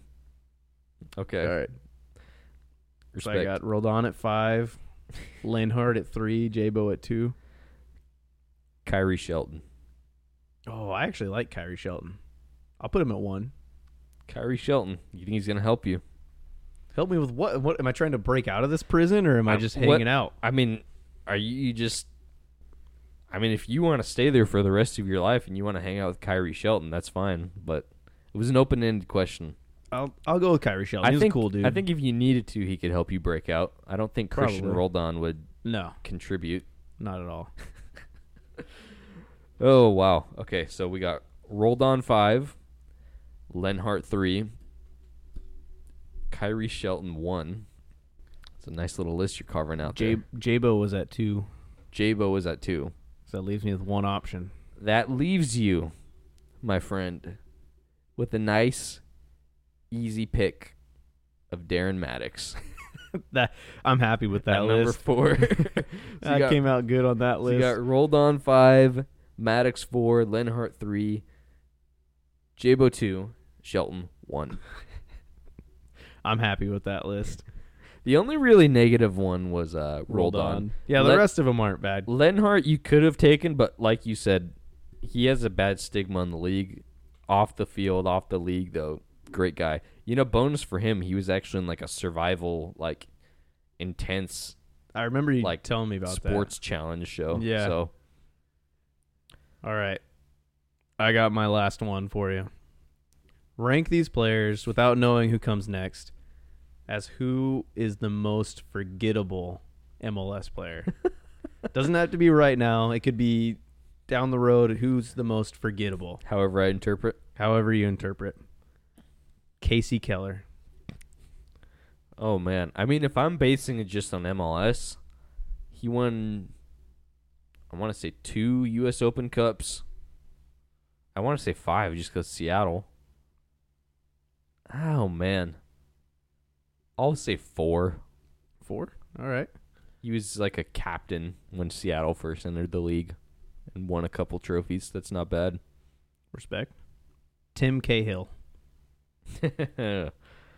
you know, this is gonna. Uh, he won a shield. He won just one shield, I think. I think so, yeah. I think in terms of relevancy, though, he had probably a better MLS career. I'll go three. Okay. Three. He got he brought some. I I know he was a very famous player, but 2014 World Cup, he definitely brought some eyes to the Red Bulls. Yeah. Darlington Nagbe. forgettable. See, if you're talking MLS circles, though, oh man, I don't want to say one, but I'll go one. He's One. won four MLS Cups now. All right. That's a good pick, I'd say. Jordan Morris. Oh n- no, I'm trying to discredit him, but he's won. Well, I guess he hasn't won. Will he be remembered He's been. F- better than Tim Cahill or Kasey Keller? yeah, I think so. I think two. Two. That leaves you with number five, Daryl Dike. Yeah, I, I'm okay with that list. Actually, I think you did well with that list. You got Nagbe at one, Morris at two, Cahill, Cahill at three, Keller at four, Dike at five. I don't think I changed a single one. Actually, Dike scored today as well, actually. saw that. Go on, you Albions. Yeah, let's go. Man, I liked that IKEA one. That was good. Good stuff. Did you just think of that? Or yeah, when I was like- going when I was peeing earlier, when I went to your bathroom, I was like I don't know what made me think of IKEA. I was gonna say I don't even think we have anything in IKEA. We have we have a shelf from IKEA in our bedroom. I was but I was thinking about your like escape room thing while I was in there. And I was like, what would be something annoying to do with somebody? Because like, I feel like every time you build IKEA furniture with somebody, it like shows your true colors with that person. like, you get some real dysfunctional. well, and you because you can't press more than like with half your strength, or else you'll snap it in half because it's Yeah. IKEA. Yeah, it's like IKEA can can really expose a relationship. like not not even just building it, but like that's why I included like the journey through the store because it's like For Dude. us, it's a, it Oh, is a man. journey. You got to you'll drive be up at an IKEA hour. and you're just like you're trying to make your way through it, and if you're there with like somebody just like wants to stop and look at every little thing or like backtrack, and then you s- still have to go home and build it. and load it in your car and push it on these Weird. you find your furniture upstairs and then you go downstairs have to grab a cart from downstairs find it Find it again. get it off the shelf yourself Yeah. Oh man, yeah, and you want to do that with Vanni Sartini? i don't think so oh, that'd be so funny. Anyways, I think that wraps it up. predictions just kidding I predict that Houston's gonna suck. some poor fan in houston really was pumped about their season optimistic for the next year and you just said that and ruined their day Good. They sold. They got rid of Corey Baird. Lost him. I guess they kept Griffin Dorsey. looks like uh sebastian you remember that guy sebastian ferreira Mm-hmm. He was their DP in 2022, went out on loan in 2023, but he was their top scorer the year before. Apparently wasn't a part of Ben Olsen's plans, but they announced or it looks like He's coming back. looks like he's coming back, which to me makes a lot of sense cuz They need a striker. they need a striker who can score a lot of goals and they had one out on loan. So, Nice. Good for them. They're still going to suck. Anyways, thank you all for listening. It has been a great show. It's been good getting back into this. good to be back. It's, it's we'll have to try and do this a little bit more often in the off season. It's tough when there. I mean, we were saying there wasn't going to be a ton of news for a while, and then the off season just hit like insane mode, and It's just the holidays. I I think Christmas season is Yeah. busy for you and me both. yeah, I think uh, I think throughout this next month we'll be able to record a little bit more frequently, and there should be some decent news coming up. But thank you all for listening. Follow us on X, MLS Net Boys. Give us a rating on whatever streaming service you're watching or YouTube. Unless you're that guy who gave us the two star. yeah, forget you. Um, uh, but yeah, send us questions. We have an email. What is our email? MLSNetBoys at gmail.com. Send us questions on Twitter. Answer our polls. We will discuss them on the podcast. Who's our. uh, We kind of settled this. This is the last piece of business. Who's our come on the show for this year? This season? Keegan Hughes, dude. Still Keegan Hughes? It's it's got to be Keegan Hughes Forever? until he comes on the show. I guess I can't argue with that. All right. As always, Keegan Hughes, come on the show.